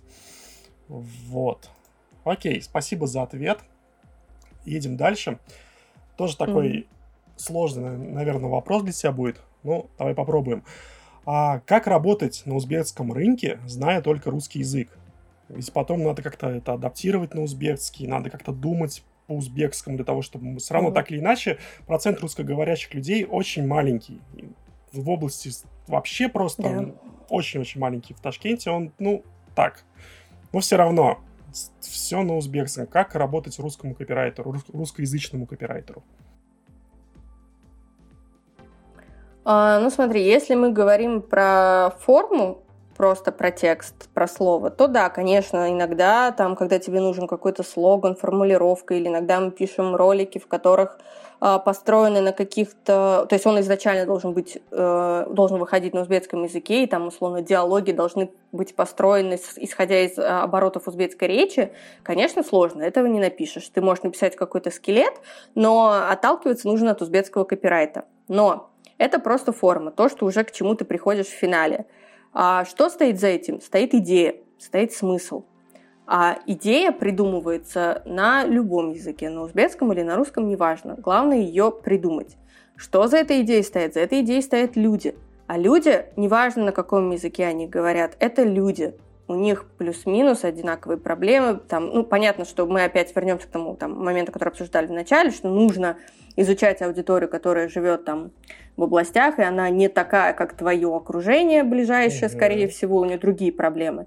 Но если вот их понять, если в них вникнуть, их изучить, посмотреть, там, почитать исследования, если не получается пообщаться самому хотя бы с теми, кто плюс-минус владеет русским языком, по чуть-чуть проникнуться э, жизнью этих людей, то ты поймешь, что это люди, у которых проблемы свои, но неважно, на каком языке эти проблемы обсуждаются и думаются, это одни и те же проблемы. Это одни и те же жизненные ситуации. и, и же из них ты вы, вытаскиваешь какие-то инсайты, какие-то поведенческие особенности, неважно на каком языке. А, главное в них их найти и для них придумать какую-то идею, то есть у тебя есть бренд, ты знаешь, что он что-то может решить, или он что-то может им рассказать, или он что-то может им дать. На каком языке ты это придумаешь, неважно. Если у тебя в, в рамках твоей там какой-то рекламной кампании, ролика, наружки нет идеи, mm-hmm. которая стоит за, это, за этим, то, ну, как бы это просто форма какая она будет в итоге, в конечном... То есть я же не могу тоже придумывать, э, не могу сесть в фотошоп и нарисовать какую-то классную картинку. Это же не значит, что я ее не могу uh-huh. в голове придумать. То есть есть э, люди, кто это сделает. То же самое касается перевода. Я могу дать смысл, могу передать идею, написать скелет. Если позволяет ситуация, могу написать от и до текст на русском, и его просто переведут. Мне важно, чтобы человек понял и считал этот смысл, передал его просто теми словами, которые будут понятны этой аудитории. Но за всем стоит идея, а она придумывается на любом языке. Понял. Ну, тогда возвращаемся к вопросу идеи. А как вообще люди ищут идею? Угу. Ну вот как найти идею, предположим, опять же, возвращаемся к э, нашему подавляющему большинству людей, которые говорят на узбекском языке, как найти идею к ним? Угу. Если, вот, например, мы пообщались с людьми, пообщались там, нашли людей из Бухары, к примеру, мы делаем наружку uh-huh. для, ой, рекламную кампанию для Бухары, мы пообщались с, бух, с бухарскими людьми, uh-huh. что-то узнали, как дальше идти, чтобы найти эту идею? У тебя есть какой-то план действий, как ты это делаешь? А, ну, опять же. Какой-то вот, может, механизм, uh-huh. какой-то такой простое объяснение того, как дойти до идеи, потому что люди, честно, большинство, с кем вот я общаюсь, общался, знакомился, не до конца uh-huh. понимают, что такое идея. Как это происходит, Саша? Угу. Ну, у меня есть своя формула хорошей идеи. Давай вот возьмем за какое-то обозначение слово Давай. хорошая идея, потому что идеи бывают супер разные. Иногда бывает, что идея просто построена на каком-то визуальном приеме, и вот вся идея. Давай изучать какую-то идеальную идею. А в моей голове всегда она состоит из двух составляющих. Это инсайт и ответ бренда на этот инсайт, на эту боль. Что такое инсайт? Это что-то необычное, что мы находим в нашем повседневном поведении, что нас объединяет. Это какая-то боль, которая нас объединяет. А это какая-то поведенческая особенность, это какая-то особенность культурная. Там, условно, такой простой пример, там, после пандемии, если раньше было немного некультурно, когда ты подходишь к лифту, и человек перед тобой закрывает дверь и уезжает, ну, то есть это смотрелось всегда очень странно, угу, правильно? Согласен. А сейчас, когда ты подходишь к лифту, и человек перед тобой закрывает дверь и уезжает, это нормально, потому что ковид, потому что у нас дистанция, и как бы никто никого, ни на кого не обидится, и все спокойно друг другу машут ручкой и говорят, не подходи ко мне. То есть, если ты условно на этом построишь какой-то там свой рекламный ролик, у тебя будет подходящий для этого бренд, э, то, скорее всего, люди такие, о, да-да-да, это я. То есть вот это инсайт. Он поверхностный, бывает очень легкий, бывает очень глубокий. То есть на глубоких, на глубоких инсайтах строятся какие-то большие рекламные кампании. То есть там условно DAF на этом строит про то, что женщины не принимают там свой внешний вид, им постоянно что-то диктуют, они там не знаю, закрываются от камеры или там считают себя некрасивыми, на самом деле искажая свое восприятие. То есть вот такие какие-то глубинные инсайты, на них уже строят какие-то глобальные компании. Uh-huh. Вот. И у бренда по логике должен быть на этот инсайт ответ. То есть если он натянут, то всегда можно найти очень классное наблюдение. То есть я обожаю копаться в инсайтах, и часто меня, например, Фары за это ругал. То есть, типа, я ему рассказываю инсайт, он такой, блин, да, круто, круто. Доходим до идеи, а там, ну, бренд натянут. И такой, типа, ага, а в чем идея, а при чем тут бренд? и все, и как бы классное твое наблюдение, какое-то какое нахождение вот этой закономерности жизненной рушится просто потому, что бренд бренду нечего на это ответить. Он там как бы рядом проходил. А, и вот когда все сходится вот в этой точке, что есть классная какая-то жизненная особенность боль, и бренд ее тем более еще может как-то решить, то вы сходитесь в том, что называется идея. Просто это уже дальше вопрос формулировки. Uh, условно, не знаю, там, если из таких каких-то примеров из нашей работы, наверное, такой мой любимый пример по тому, что слово инсайт и идея, э, инсайт и ответ бренда сошлись. Это был, наверное, первый проект, который я делала как раз, когда пришла. Не, вру, не первый. Это был 8 марта угу, корзинка. Да. Помнишь, когда мы делали его? То есть это был очень банальный такой э, ролик, но он был построен на тот момент на актуальном не знаю, мне он сайте. Пипец, То есть как мы нравится, с тобой... никому он не нравится, все его хейтят, да, а мне он да. очень сильно нравится. Классный ролик. Прости. Он тогда попал в тему, потому что, если вот сейчас кратко рассказать о нем, какая была ситуация? Корзинка приходит, э, корзинка это все, я думаю, знают, нейтральный бренд. У него нет никогда нет какой-то четкой позиции по поводу чего-либо происходящего. Она всегда в стороне, но всегда она как бы и за всех, и ни за кого. Потому что у нее реально аудитория все люди, которые здесь проживают, в Ташкенте, в, в городах, где она присутствует. Вот. И она не может заявлять какие-то позиции по поводу того, что какой, например, должна быть женщина, что там давайте мы э, скажем, мужчинам что-то делать в их сторону или еще как-то. То есть у нее всегда нейтральная позиция, и когда они пришли к нам с задачей, что сделать что-то необычное на 8 марта, мы стали как раз-таки это изучать. И мы стали смотреть, что делают, э, например, другие бренды. Скорее, чаще всего либо они ориентированы на мужчин, потому что они знают, что 8 марта все покупают. Все покупают подарки, соответственно, нам надо говорить про них, забывая вообще про женщин. Ну, мы как будто бы так заботимся о женщинах. Потом есть другая категория, которая говорит, будь счастливой, ты должна быть красивой, ты должна быть вот такой классной, ты прикольная, ты а, сияешь. То есть даже вроде бы это посылы, которые как будто бы говорят о чем-то хорошем, но все равно это с точки зрения того, что ты что-то должен. А, и мы тогда вот эту закономерность нашли, что так как корзинка это бренд нейтральный, плюс есть такой момент, она действительно видит женщин, ну, вот мы такой инсайт поведенческий нашли, что женщина приходит в корзинку в абсолютно любых состояниях. Ей там комфортно. Когда она собирается на свиданку, нервничает, забегает, когда она там после пробежки туда забегает, когда у нее там трое детей за пазухой, и один из них уже обкакался, она туда забегает за подгузниками, когда она в в 11 вечера вспоминает, что у нее там, простите меня, критические дни, и она хочет сожрать все, весь холодильник, она идет туда вся такая нечесанная, заспанная или какая угодно. То есть кто нас видит в любом виде, это продавец в магазине. И в хорошем магазине ему плевать, как ты выглядишь. А корзинка это хороший магазин, которому плевать, э, супермаркет, которому плевать, как ты выглядишь. Мы вот этот инсайт нашли поведенческий, что магазин, э, то есть супермаркет или там продавец в магазине тот человек, который тебя видит в любом состоянии. Плюс мы нашли другой инсайт, э, такой общественный, актуальный на тот момент. Ну и в целом это актуально для нашей страны. У нас Всем любят женщинам диктовать, что им нужно делать, когда им нужно рожать, сколько детей им нужно рожать, как им выглядеть, когда им худеть, когда им толстеть, э, когда им краситься, не краситься. То есть нам постоянно ну, кто-то что-то, блин, навязывает. Прослеживается. Угу. Да, да. То есть это... Но Плюс, почему мы тогда поймали эту волну, когда мы, это была очень смешная ситуация, мы презентуем клиенту, а, мы уже все готово, это были очень сжатые сроки, не было времени что-то переделывать, мы презентуем клиенту, и за день до этого выходит ролик Be a Lady, где э, Ник, э, Синтия Никсон говорит о том, что тебе все диктуют, навязывают, и мы Блин, такие... это было вообще ну, нам некогда уже переделывать. Ты помнишь? Мы даже в презентации сделали слайд о том, что мы вообще сейчас сели в машину времени, вернулись в будущее, съездили в будущее и придумали эту идею. Ролики я скину потом уже в чатик, либо в подкаст. Да.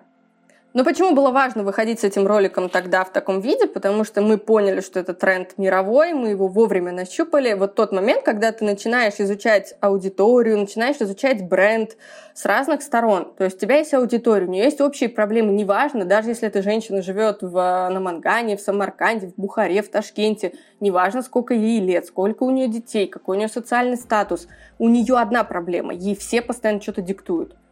И картинка в, любой, э, в любом городе, в любом районе ведет себя всегда одинаково. Ей плевать. Ей главное, чтобы ты пришла, счастливая, довольная, вышла из нее и пошла по своим делам. И она тебе даст товары на любое твое состояние. Для ребенка, для тебя, хочет устроить тебе день красоты, она тебе даст, хочешь ты перейти на ПП, она тебе даст на этот продукты, хочешь ты наготовить на всю семью на 15 человек, она тоже тебе даст продукты. Вот как-то так. Поэтому это вот тот пример, наверное, когда у тебя стыкуется инсайт и э, ответ бренда. И для меня идея, хорошая идея, всегда состоит из этих двух составляющих. А, понятно, что они бывают разные, но в таком виде она будет работать. И вот когда ты изучаешь какую-то аудиторию, там, живущую далеко, а, там, которая от тебя, в принципе, по своим каким-то социальным параметрам и любым далека, ты должен искать вот эти вещи. Сначала инсайт, а потом понимать, бренд может решить, не может. Не может, тогда не подходит. Может решить, отлично. Как Тут помогает к тому, исследование, на самом деле. Многие бренды лезут сейчас в социальную повестку, там защищают женщин, там защищают темнокожих, предположим, Мгм. хотя вообще они никак не могут решить эту проблему. Нифига они к ней не могут что-то что придумать такое, что они как-то не решают. Они просто говорят, вот мы такие, мы там любим всех, мы там ко всем хорошо относимся, вот реклама, купите Мгм. наш там йогурт, предположим. Как ты к этому относишься?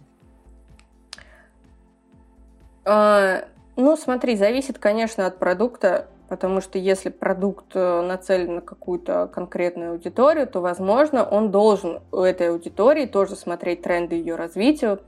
То есть, если это продукт чисто женский, то он тоже должен понимать, какой он женский. Там это типа прогрессивные женщины, непрогрессивные. Он должен понимать, чем живет ее аудитория. И если для женской аудитории сейчас актуальны какие-то конкретные проблемы, то, ну, он, наверное, на мой взгляд, тоже должен их освещать, потому что они сейчас это те проблемы или те вещи, которыми эта аудитория живет.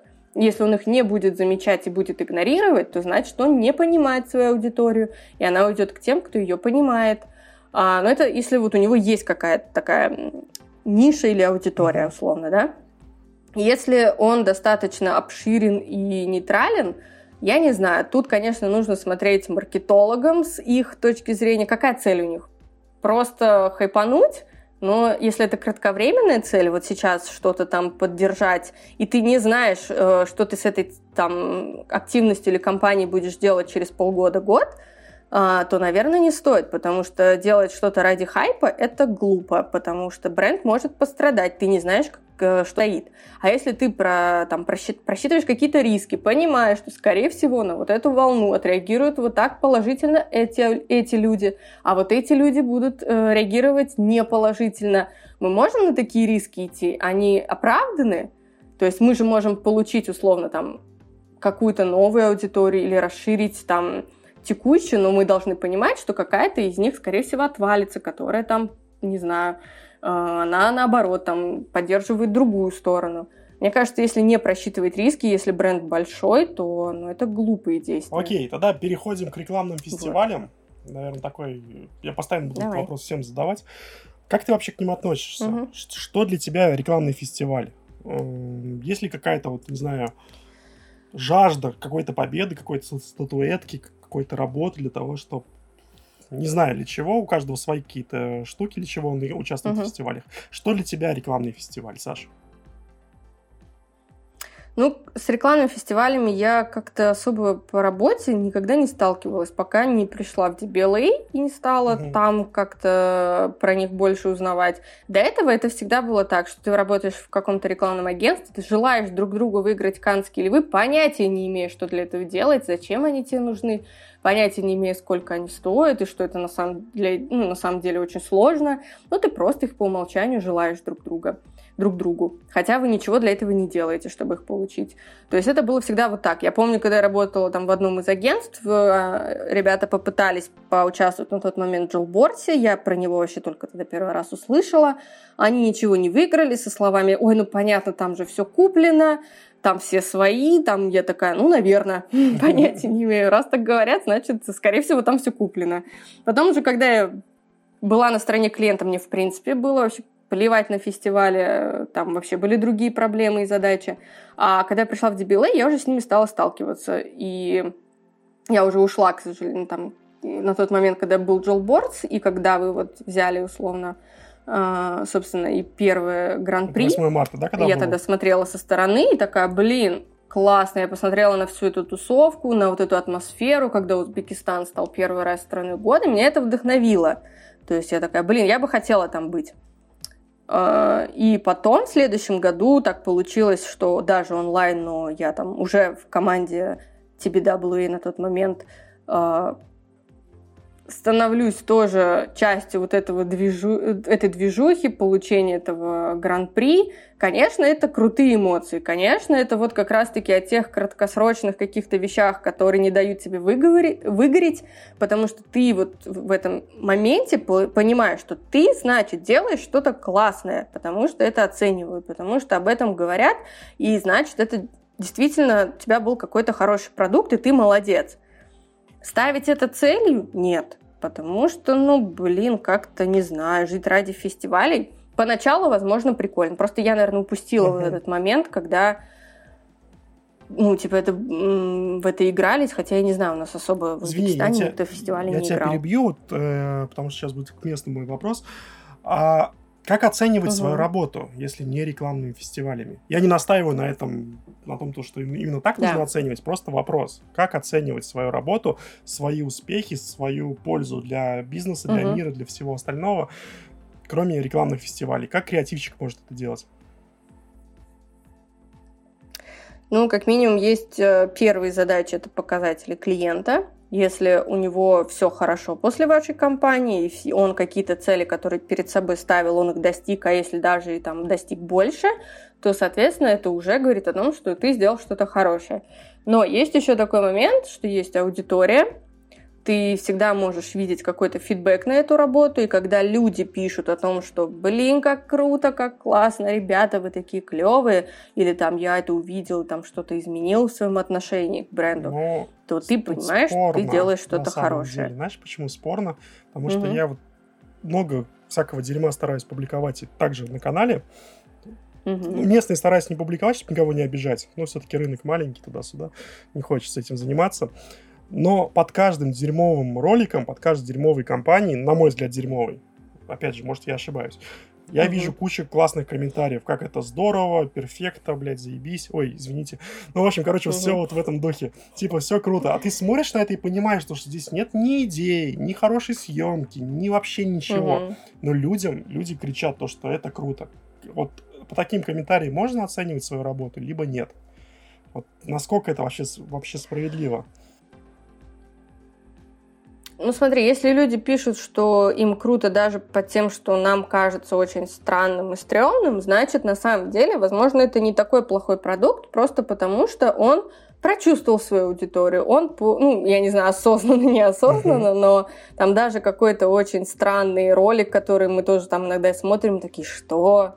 Как? Чё? Что за формулировки? Меня там может бомбить от какого-то копирайта.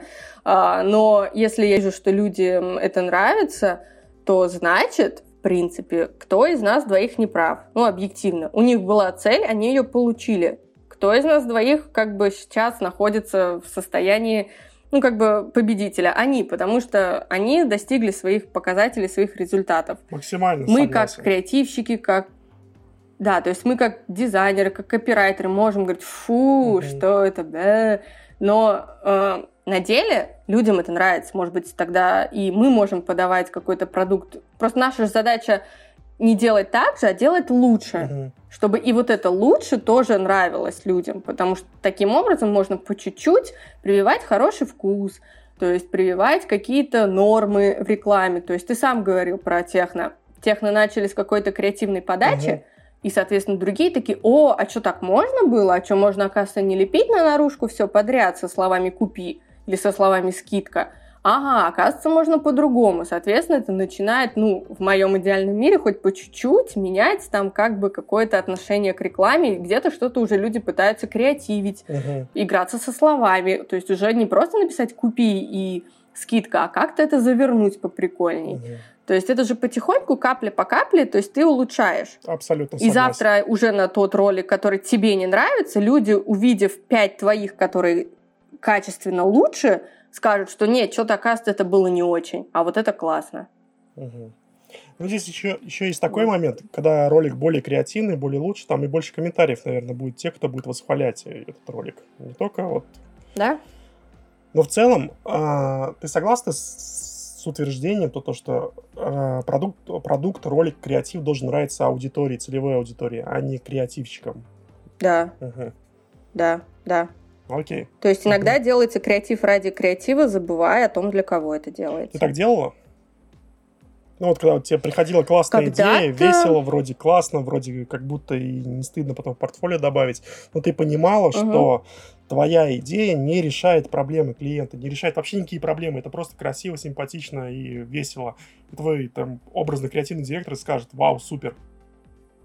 Ты так делала? Да, когда-то было такое, да. Я сейчас, наверное, уже не вспомню какие-то конкретные вещи, но э, иногда мне просто нравилось работать с форматом условно. Я там меня бесили э, конкурсы лайк не поделись, например, да, и когда это был бум еще на все эти конкурсы, я такая, блин, ну, блин, ну это же все херня, это уже уже невозможно. Людям это нравилось, но мне-то это не нравилось, как креативщику, и я пыталась придумать какие-то другие форматы, то есть я там подключала для каких-то брендов, мы делали там Блин, я не знаю, там для Экспресса мы делали какую-то постанову, что у них там что-то произошло в офисе, это сняли скрытой камерой, а тут мы запускаем, оказывается, конкурс, который надо э, следить, чтобы ты что-то там... Вы... То есть вроде бы форма классная и интересная, креативная.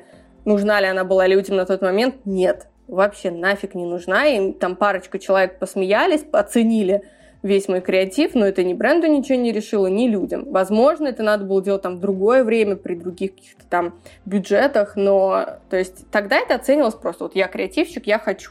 Но я так прокачивал свои скиллы. Пострадал от этого кто-то? Нет, бренд тоже ничего не потерял. Как минимум, то есть ничего плохого-то не произошло. Но и ничего хорошего тоже. Тут такой вопрос чата. Александра, угу. как вы попали в агентство вообще? Видимо, человек не с самого начала слушал, но все же. А, конкретно да, Locals? Locals. Ну, в, в тюбике в тот момент еще. Я познакомилась с экс-тюбиками еще когда была в DBLA. Как раз-таки а, это был проект Ускарт. И тогда мне абсолютно не понравились вы. Я подумала, что за пафосные какие-то ребята, почему они считают, что это их идея, когда я тут с утра до вечера вместе с командой ношусь, бегаю, не сплю, мы там реально вообще, это был адский проект в плане препродакшена, мы не спали сутками, я работала тоже, выходила там с 38-градусной температурой, и почему-то считалось, что этот ролик ваш. И я такая, почему? ну, подумаешь, там же идея какая-то маленькая стоит за этим всем, но основную-то работу сделал продакшн. Вот, и тогда я как бы с вами первый раз познакомилась. Mm-hmm. Просто для меня было такое, ну, пришли ребята на съемочки, посидели, попили редбульчик, а мы тут носимся, какие-то... Э, ну, то есть, короче, завидовала я вам тогда э, в плане того, что в этой части вы просто сидите и пьете редбульчик. И потом уже мы сталкивались, то есть по какой-то работе, я там, мы с вами уже непосредственно общались, и, а, наверное, такой точкой нормального контакта был а, воркшоп по стратегии, на который меня дебилы повезли тоже, и там я как раз познакомилась ближе с Наргисой Фарой. Еще так получилось, что нас разделили по командам, и я попала в команду с Фарой, и мне было очень интересно с ним поработать, понять, как бы, как креативный директор что там решает, придумывает, и мы там с ним что-то сидели, придумывали. И когда я ушла из DBLA, я уходила не к вам, я уходила просто в никуда, и тогда, да, как бы я думала, возможно, пойти к вам, но вам было не до меня. То есть у вас был Борс, у вас были переезды, и как бы, э, несмотря на то, что там, может быть, меня и рассматривали как кандидатуру, но просто физически не могли как бы позволить себе еще одного человека. Uh-huh. И я вообще ушла там в другую сторону. И так получилось, что перед Новым годом у вас э, был загруз, а Фара мне подкинул вакансию в BBDO Алматинский. То есть туда искали человека, но я написала, мне что-то ответили, потом не ответили, и как раз он сказал, блин, у нас тут сейчас такой ну, тяжелый период перед Новым годом, боюсь, что мы там типа не все успеем, давай попробуем. Вот, и как-то пришла и осталась на полтора года. Больше уже. Угу. Не жалеешь? Нет.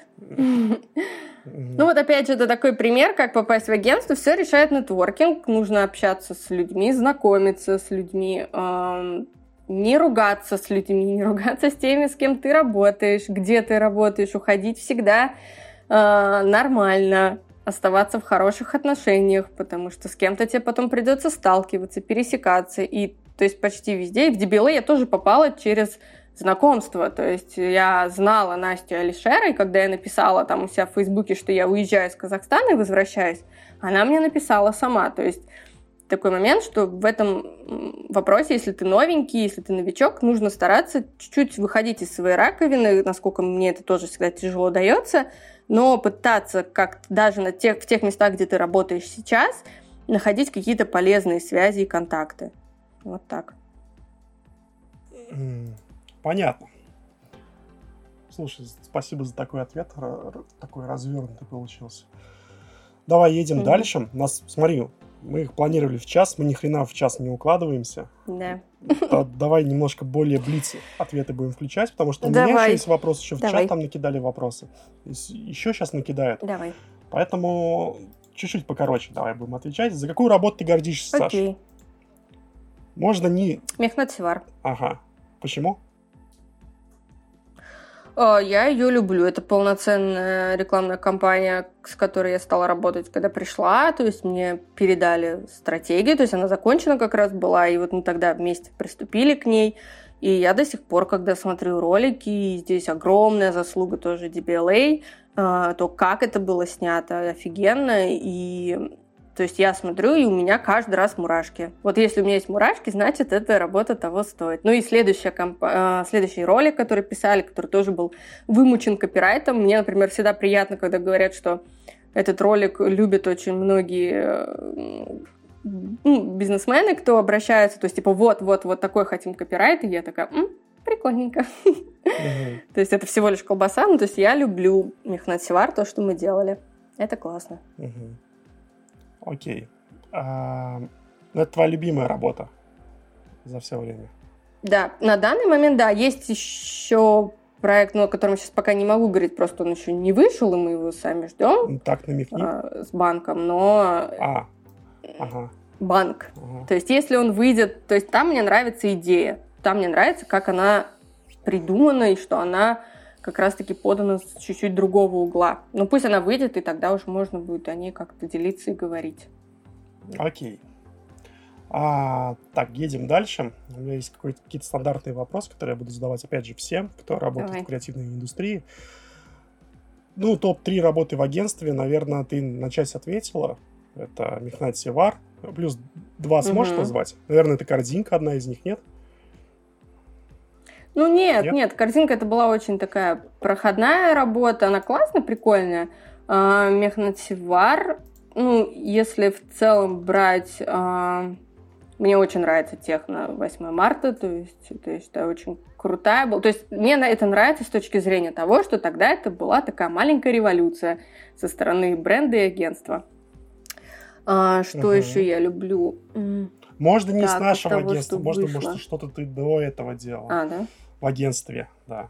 Может, до этого. А, из того, что делала, мне нравится Казан, как мы запускали. Вот тогда это тоже была такая маленькая микрореволюция, когда мы сделали эту наружку. Я не знаю, то есть, может быть, ее кто-то видел, потому что тогда это обсуждалось активно. Мы научим тебя жарить. Когда да, она да, была придумана в общем шторминге, и мы такие, блин, а если так? Да не, а потом такие, да ладно, давайте. И то есть было прикольно придумано. То есть была наружка, это, запуск... если кто не знает, там запускалась школа кулинарных искусств Казан, а, и мы сделали формат наружки, что сначала мы изобрази... Э, повесили сырое мясо, потом э, мы его проткнули, повесили пожаренное мясо и написали «Мы научим тебя жарить». И было очень весело, что как раз-таки одна из наружек, по основных, ключевых, там их было немного по количеству, но она провисела сутки, потому что ее заставили снять. Ее, точнее, не заставили, приехали и демонтировали, mm-hmm. потому что она там нарушала все правила, потому что она была только на русском. А, и вообще, в целом, это, короче, нельзя было так делать. Но мы тогда, как минимум, в сети mm-hmm. хайпанули. Это было прикольно. То есть первый раз, наверное, тогда я ну, не первый раз, ладно, до этого был еще вот Фиоре, э, но я столкнулась с чем-то, что вот считается таким прикольным креативом. Слушай, вопрос, а ты бы сейчас написала вот. бы такой же текстовый лайн э, про «научим вас жарить»? Нет. Почему? Ну, для наружки нет. Смотри, для такого... Ну, блин, это уже такая тема, наверное, чуть-чуть заюзана. Окей, в нашем обществе она не используется. Сейчас я смотрю, на когда кто-то пытается это делать, это все делается очень безвкусно. Мне, ну, в России, например, эта тема не зашла, потому что там это все уже юзано-переюзано с такой стороны. Это игра угу. слов, и там и суши, и кто только это не обыгрывал. А, я бы это подала уже, наверное, как-то элегантнее. не знаю, какое слово подобрать. Но, наверное, так уже... Да, да, это уже... Ну, это было тогда классно. То есть сейчас, это наверное, пошло. уже, ну, то есть бренд, который себя позиционирует как классная школа, ну, реально Казан офигенная школа кулинарных искусств, и, наверное, сейчас я понимаю, что ему такое позиционирование нафиг не нужно. Э, бренда сексиста, который там... А тогда мы думали, что это должна быть супер брутальная школа. Угу, вот. Понял. А, здорово, здорово то, что ты сейчас так не будешь писать.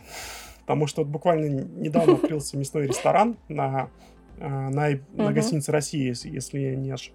не ошибаюсь. И там было что-то похожее. Тоже про жарить, что-то такое было. Угу. Вот. Что-то было, Я да. сразу вспомнил почему-то Казан. Когда первый раз это увидел. Окей, едем дальше. Как ты смотришь на сотрудничество с политикой? Um, вот тут я, наверное, полностью согласна с Фарой, когда он сказал, и для меня тоже, когда я смотрела интервью Ирины Каратовны, эта фраза очень зацепила и понравилась. Если ресурсы, которые ты получаешь от этого сотрудничества, ты пускаешь какое-то мирное и правильное русло, условно, ты на них что-то делаешь классное или там что-то образовательное или еще какое-то, то тогда это имеет место быть. То есть, например, там Сергелей это условно тоже сотрудничество с политикой. То есть это проект, который мы делаем в сотрудничестве там, с э, Хакимьятом. И, но это же классный продукт, то есть цель-то у этого благая, и то есть поставить урны вместо брендинга. То есть если бы мы, наверное, сделали просто логотипчик, ну да, то есть мы бы просто посотрудничали, ничего бы не сделали хорошего. А когда у нас цель сделать урны, скамейки, детские площадки – то это правильное сотрудничество. Mm-hmm. Поэтому если вот с такой стороны, то да. Если просто кого-то порекламировать, сделать кому-то какой-то там натянутый, выдуманный пиар или э, что-то там, ну, не знаю. В рамках агентства нет. Угу. А в рамках фриланс? Не, с политиками в рамках... Я вообще ни, с кем лично не работаю так. Угу. Поэтому... Угу. Ну, то есть это, есть пиарщики, есть большие компании, которые должны это делать. Мне кажется, вот такое должны делать прям агентство. И желательно пиар-агентство. Ну, честно, не хочу никого обижать. У нас агентство сколько там фар назвал? Пять штук? Ну, шесть штук, возможно. Угу. Есть медийные агентства, которые, ну, в принципе, живут на медийке. Да. Ну, блин, не знаю. Если вот, например, тебе бы именно обратились бы, ты бы сказала бы нет, да, ребят?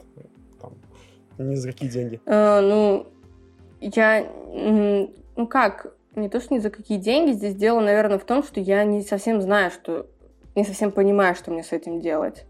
Угу. То есть, э, как бренд личности я, наверное, никогда не развивала, поэтому в целом я не знаю, что я могу предложить как специалист. Понял. Тогда следующий вопрос. За какой проект ты бы никогда бы не взялась бы, даже если платили бы очень много? Может, был у тебя какой-то опыт такой похожий? Нет, у меня не было, наверное, каких-то таких прям фу проектов.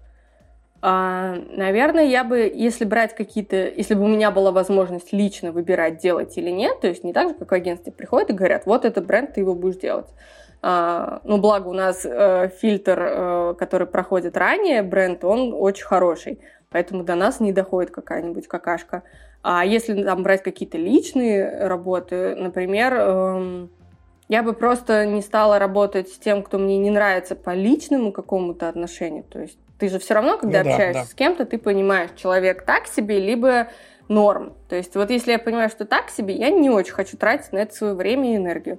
А что касается конкретных брендов, ну, наверное, да, это какие-то запрещенные препараты, что-то игровое, то есть то, что совсем ну, то, что нацелено на какие-то деструктивные э, решения, а алкоголь не, не беру в расчет.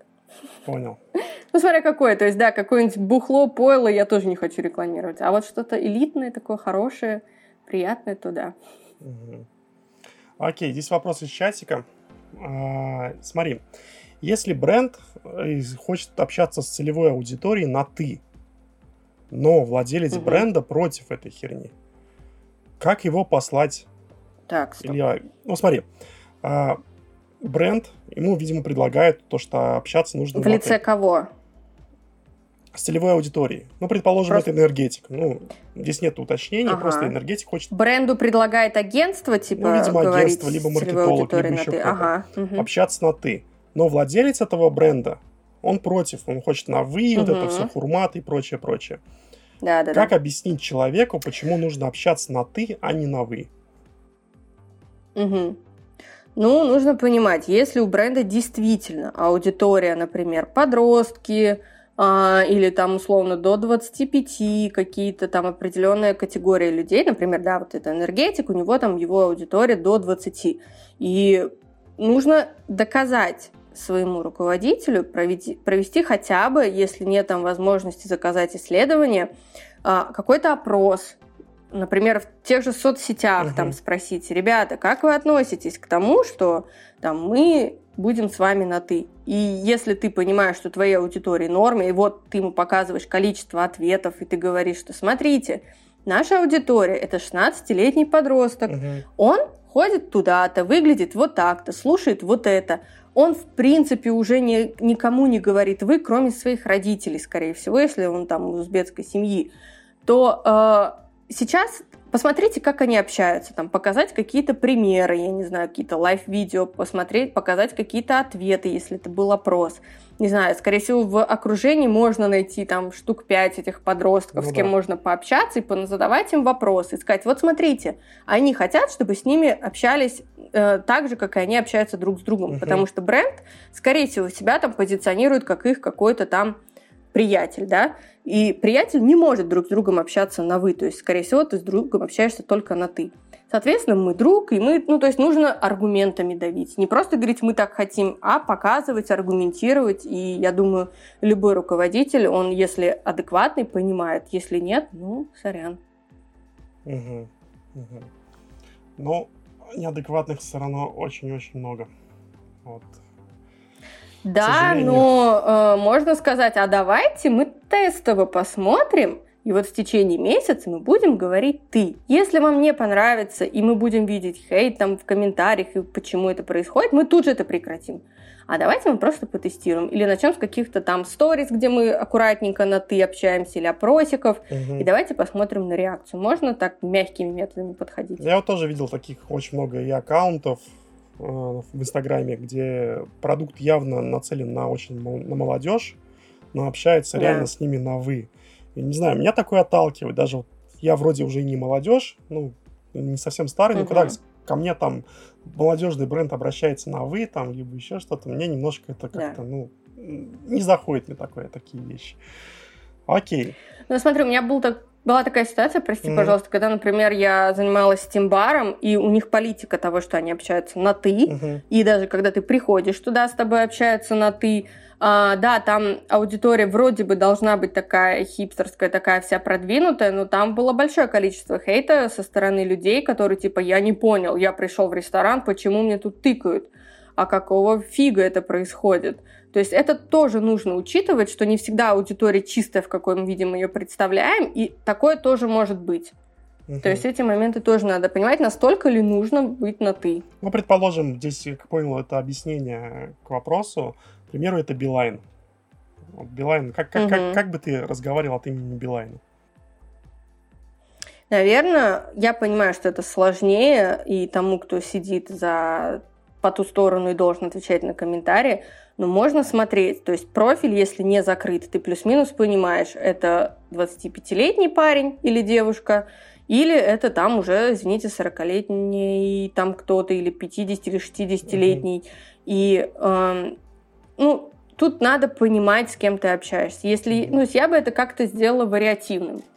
То есть, привет, Э, ну, например, как Альфа-банк, когда ты говорил, да, что да, мы да. там общаемся с вами на том языке, на каком вы, то есть это круто, когда к тебе изначально, вот, есть простой лайфхак, когда тебе спрашивают, привет, сколько стоит, логично ответить, привет, стоит столько-то. А, да, а когда тебе говорят, добрый день, сколько у вас, Соответственно, будет странно, скажешь привет, скажи тоже добрый день. То есть всегда можно выкручиваться вот так. Если к тебе никак не сказали, а сколько стоит, там уж как хочешь да, отвечать. просто, видимо, у людей хамло. есть скрипты, по которым они отвечают, и они не пытаются что-то менять. Да. Вот консерватизм такой. Угу. В целом у нас это очень развито, даже в молодежных каких-то брендах, молодежных рекламных кампаниях я вижу очень часто то, что выкуют. Окей. Угу. Саш, а, такая еще фундаментальная тема, я должен был, наверное, спросить ее пораньше, про образование. Агентство мутит угу. курсы. Агентство уже да. второй поток делает про те для людей, которых обучают все вот эти рекламные науки, индустрии и прочие, прочие, прочие штуки. Ага. Ты можешь, здесь не обязательно коротко отвечать, я думаю, кому-то может быть полезно это ага. услышать.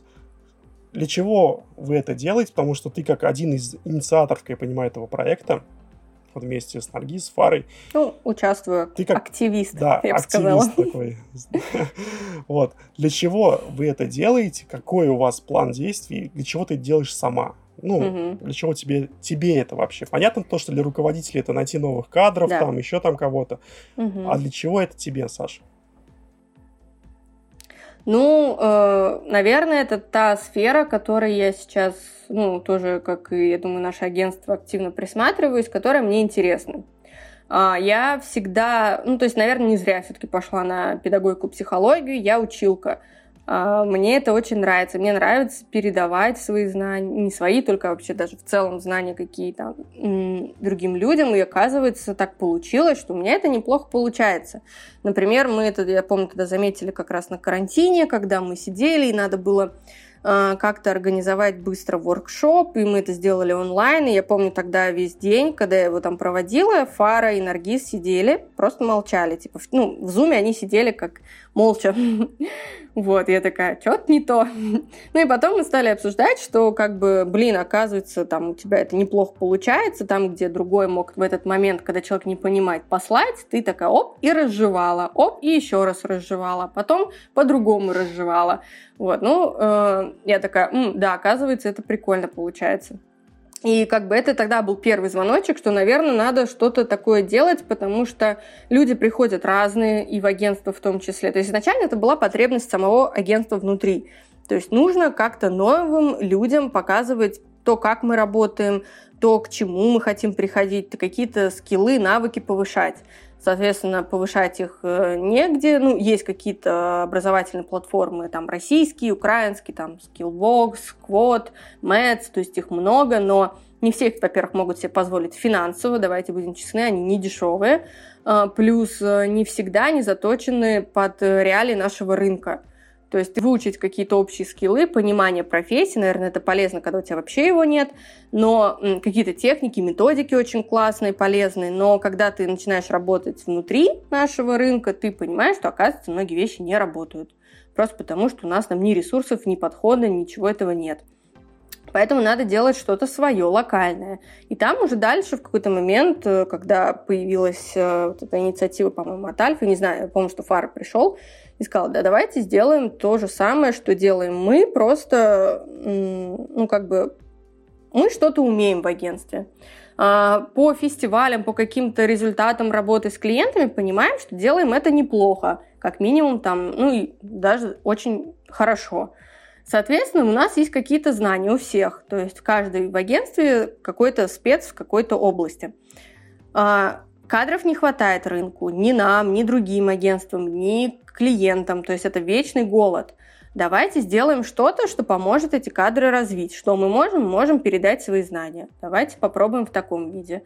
Потом это уже стало развиваться дальше, потому что эта сфера интересная, она затягивает и ты понимаешь, что, оказывается, в ней можно делать больше и привлекать очень много людей, которые это могут тоже делать, потому что всем интересно передавать знания. В какой-то момент, когда у тебя накапливается слишком много информации внутри, тебе нужно ее выплескивать, потому что даже когда ты преподаешь, ты лучше погружаешься в свой материал, даже сам для себя открываешь в себе какие-то новые грани и свои скиллы тоже прокачиваешь. Поэтому я лично, да, стала таким активистом, погрузилась в это глубоко и там курирую вот эти вот два курса, и сейчас мы дополнительно делаем воркшопы, потому что э, не все готовы проходить какой-то курс полноценный, все, все сейчас очень быстро, нужно за один день узнать какую-то полезную информацию, да и те люди, которые могут ее дать, тоже не готовы тратить на это много времени, они могут приехать, потусить, рассказать там день про что-то, что они умеют, и при правильной подаче, там, при правильной организации того, как ну, вот эта лекционная часть смешана с практической частью, можно в какой-то короткий промежуток вместить очень много полезного.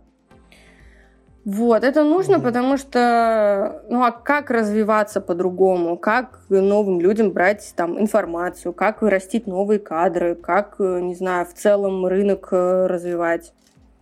Как-то так. Mm-hmm. Ну, то есть, смотри, просто твой такой вопрос, может быть, он вообще не имеет ничего, никакого отношения к реальности. Человек приходит и вот ага. хочет стать рекламщиком. Неважно, да. копирайтером, там, дизайнером, ардиром, неважно. Он приходит на курсы. Он сможет после курсов им стать? Либо что он должен после... сделать, чтобы после курсов им стать? Какой...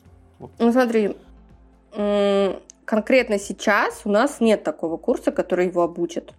У нас сейчас курс больше заточен. Мы первый строили нацеленный на то, что придут рекламщики, но когда мы его провели, мы поняли, что нет, рекламщики не наша целевая аудитория. Мы хотим передать уже тем, кто что-то чуть-чуть умеет, но просто он не знает, э, как условно, вот я маркетолог, я не знаю, как эти процессы выстроить себя в компании. У меня нет денег на какие-то большие агентства. Или там у меня, может быть, несколько человек работают, и я не знаю, как им сделать вот полноценную эту работу. Или я, например, там руководитель или еще кто-то.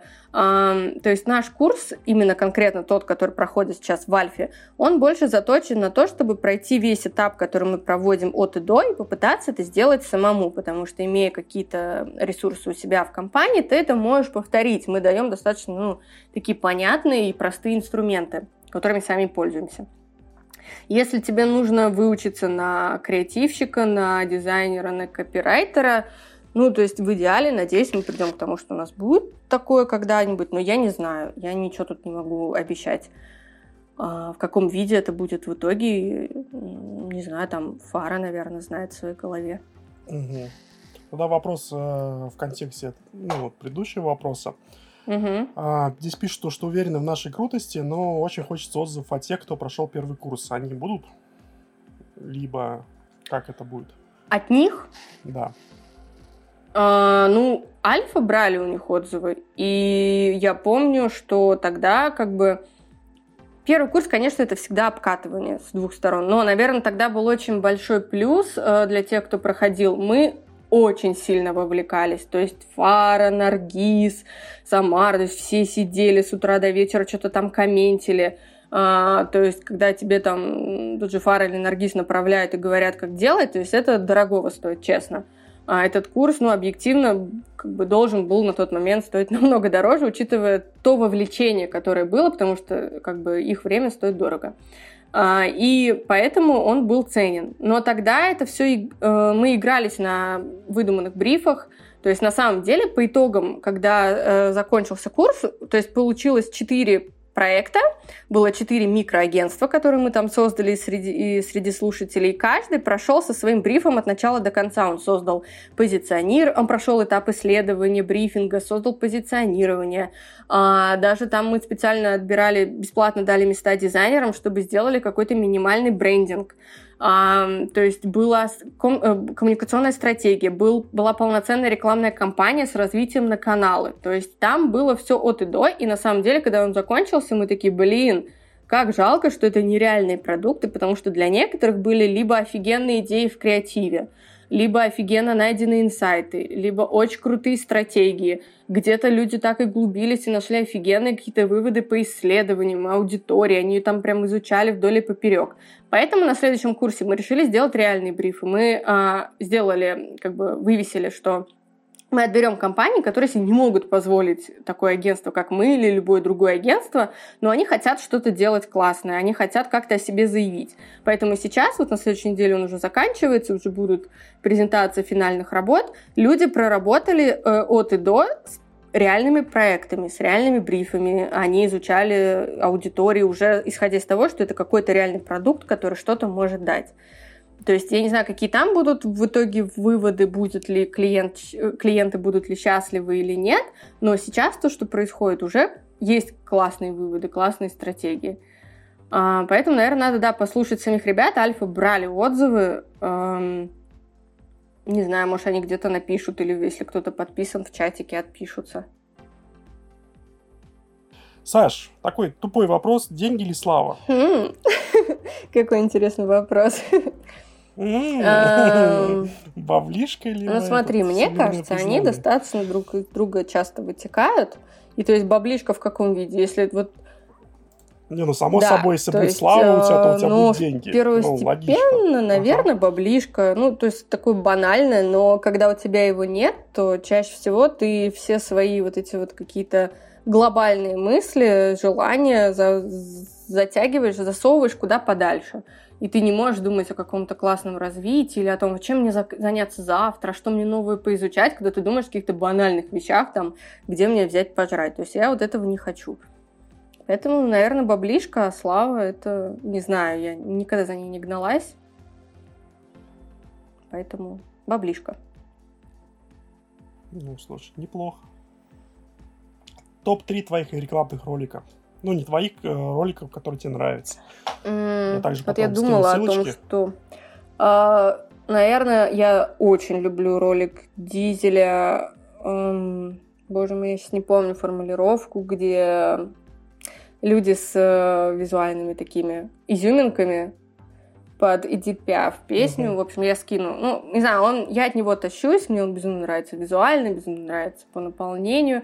То чувство, когда вот бренд, он, ну, не знаю, мне нравится его подача. Mm-hmm. Опять же, топ-3, боже мой. М- Еще парочку любимых. Так, э, я сейчас не вспомню бренд. Я его найду и скину. Мне очень нравится ролик. Это ролик мобильника, какого-то неизвестного, по-моему, даже мобильника, который построен на приеме, что с детства... То есть мне там нравится инсайт э, того, как э, родитель который любит своего ребенка, как он там с ним из года в год повторяет одно и то же там действие, то есть он вот танцует перед ним, ребенок на него смотрит, э, там, короче, отца и сына история, и в итоге, э, когда ему в конце там э, сын дарит мобильник, он с ним созванивается по видеосвязи и уже со своим ребенком начинает танцевать под одну и ту же песенку, и там отец растроганный плачет, все плачут. То есть, не знаю, мне он очень трогает, я его люблю, он очень добрый, я люблю добрые ролики. И, наверное, наверное, я люблю ролики, которые найдены на каких-то вот таких поведенческих инсайтах. Я вот говорила про DAF, мне безумно нравится ролик, построенный на инсайте того, что женщины всегда отворачиваются перед камерой автоматически. То есть это очень классное наблюдение, которое такое на поверхности, на самом деле. Мы действительно это делаем постоянно. То есть я это делаю всегда, на меня наводят камеру, я всегда прячусь. Я ненавижу, чтобы меня вот так фоткали. И они на этом построили, они нашли вот эту закономерность и поняли, что на самом деле это из-за этих вот наших комплексов, которые навязаны нам уже после определенного возрастного периода, а в детстве мы все открыты, мы бежим к этой камере, мы бежим фоткаться, бежим радоваться. То есть вот когда находят вот такие классные инсайты, я люблю, когда на них строят ролики. Ну и ролики, и коммуникацию. Угу. Я угу. скину ссылочки. Окей. Да, вся ссылочки, потому что потом нужно это все опубликовать, показать. Саш, большое тебе спасибо. Было очень круто, на мой взгляд. То, что на все вопросы, которые волновали людей, волновали меня, ты вроде ответила. Все, ладно, всем пока, спасибо, спокойной ночи.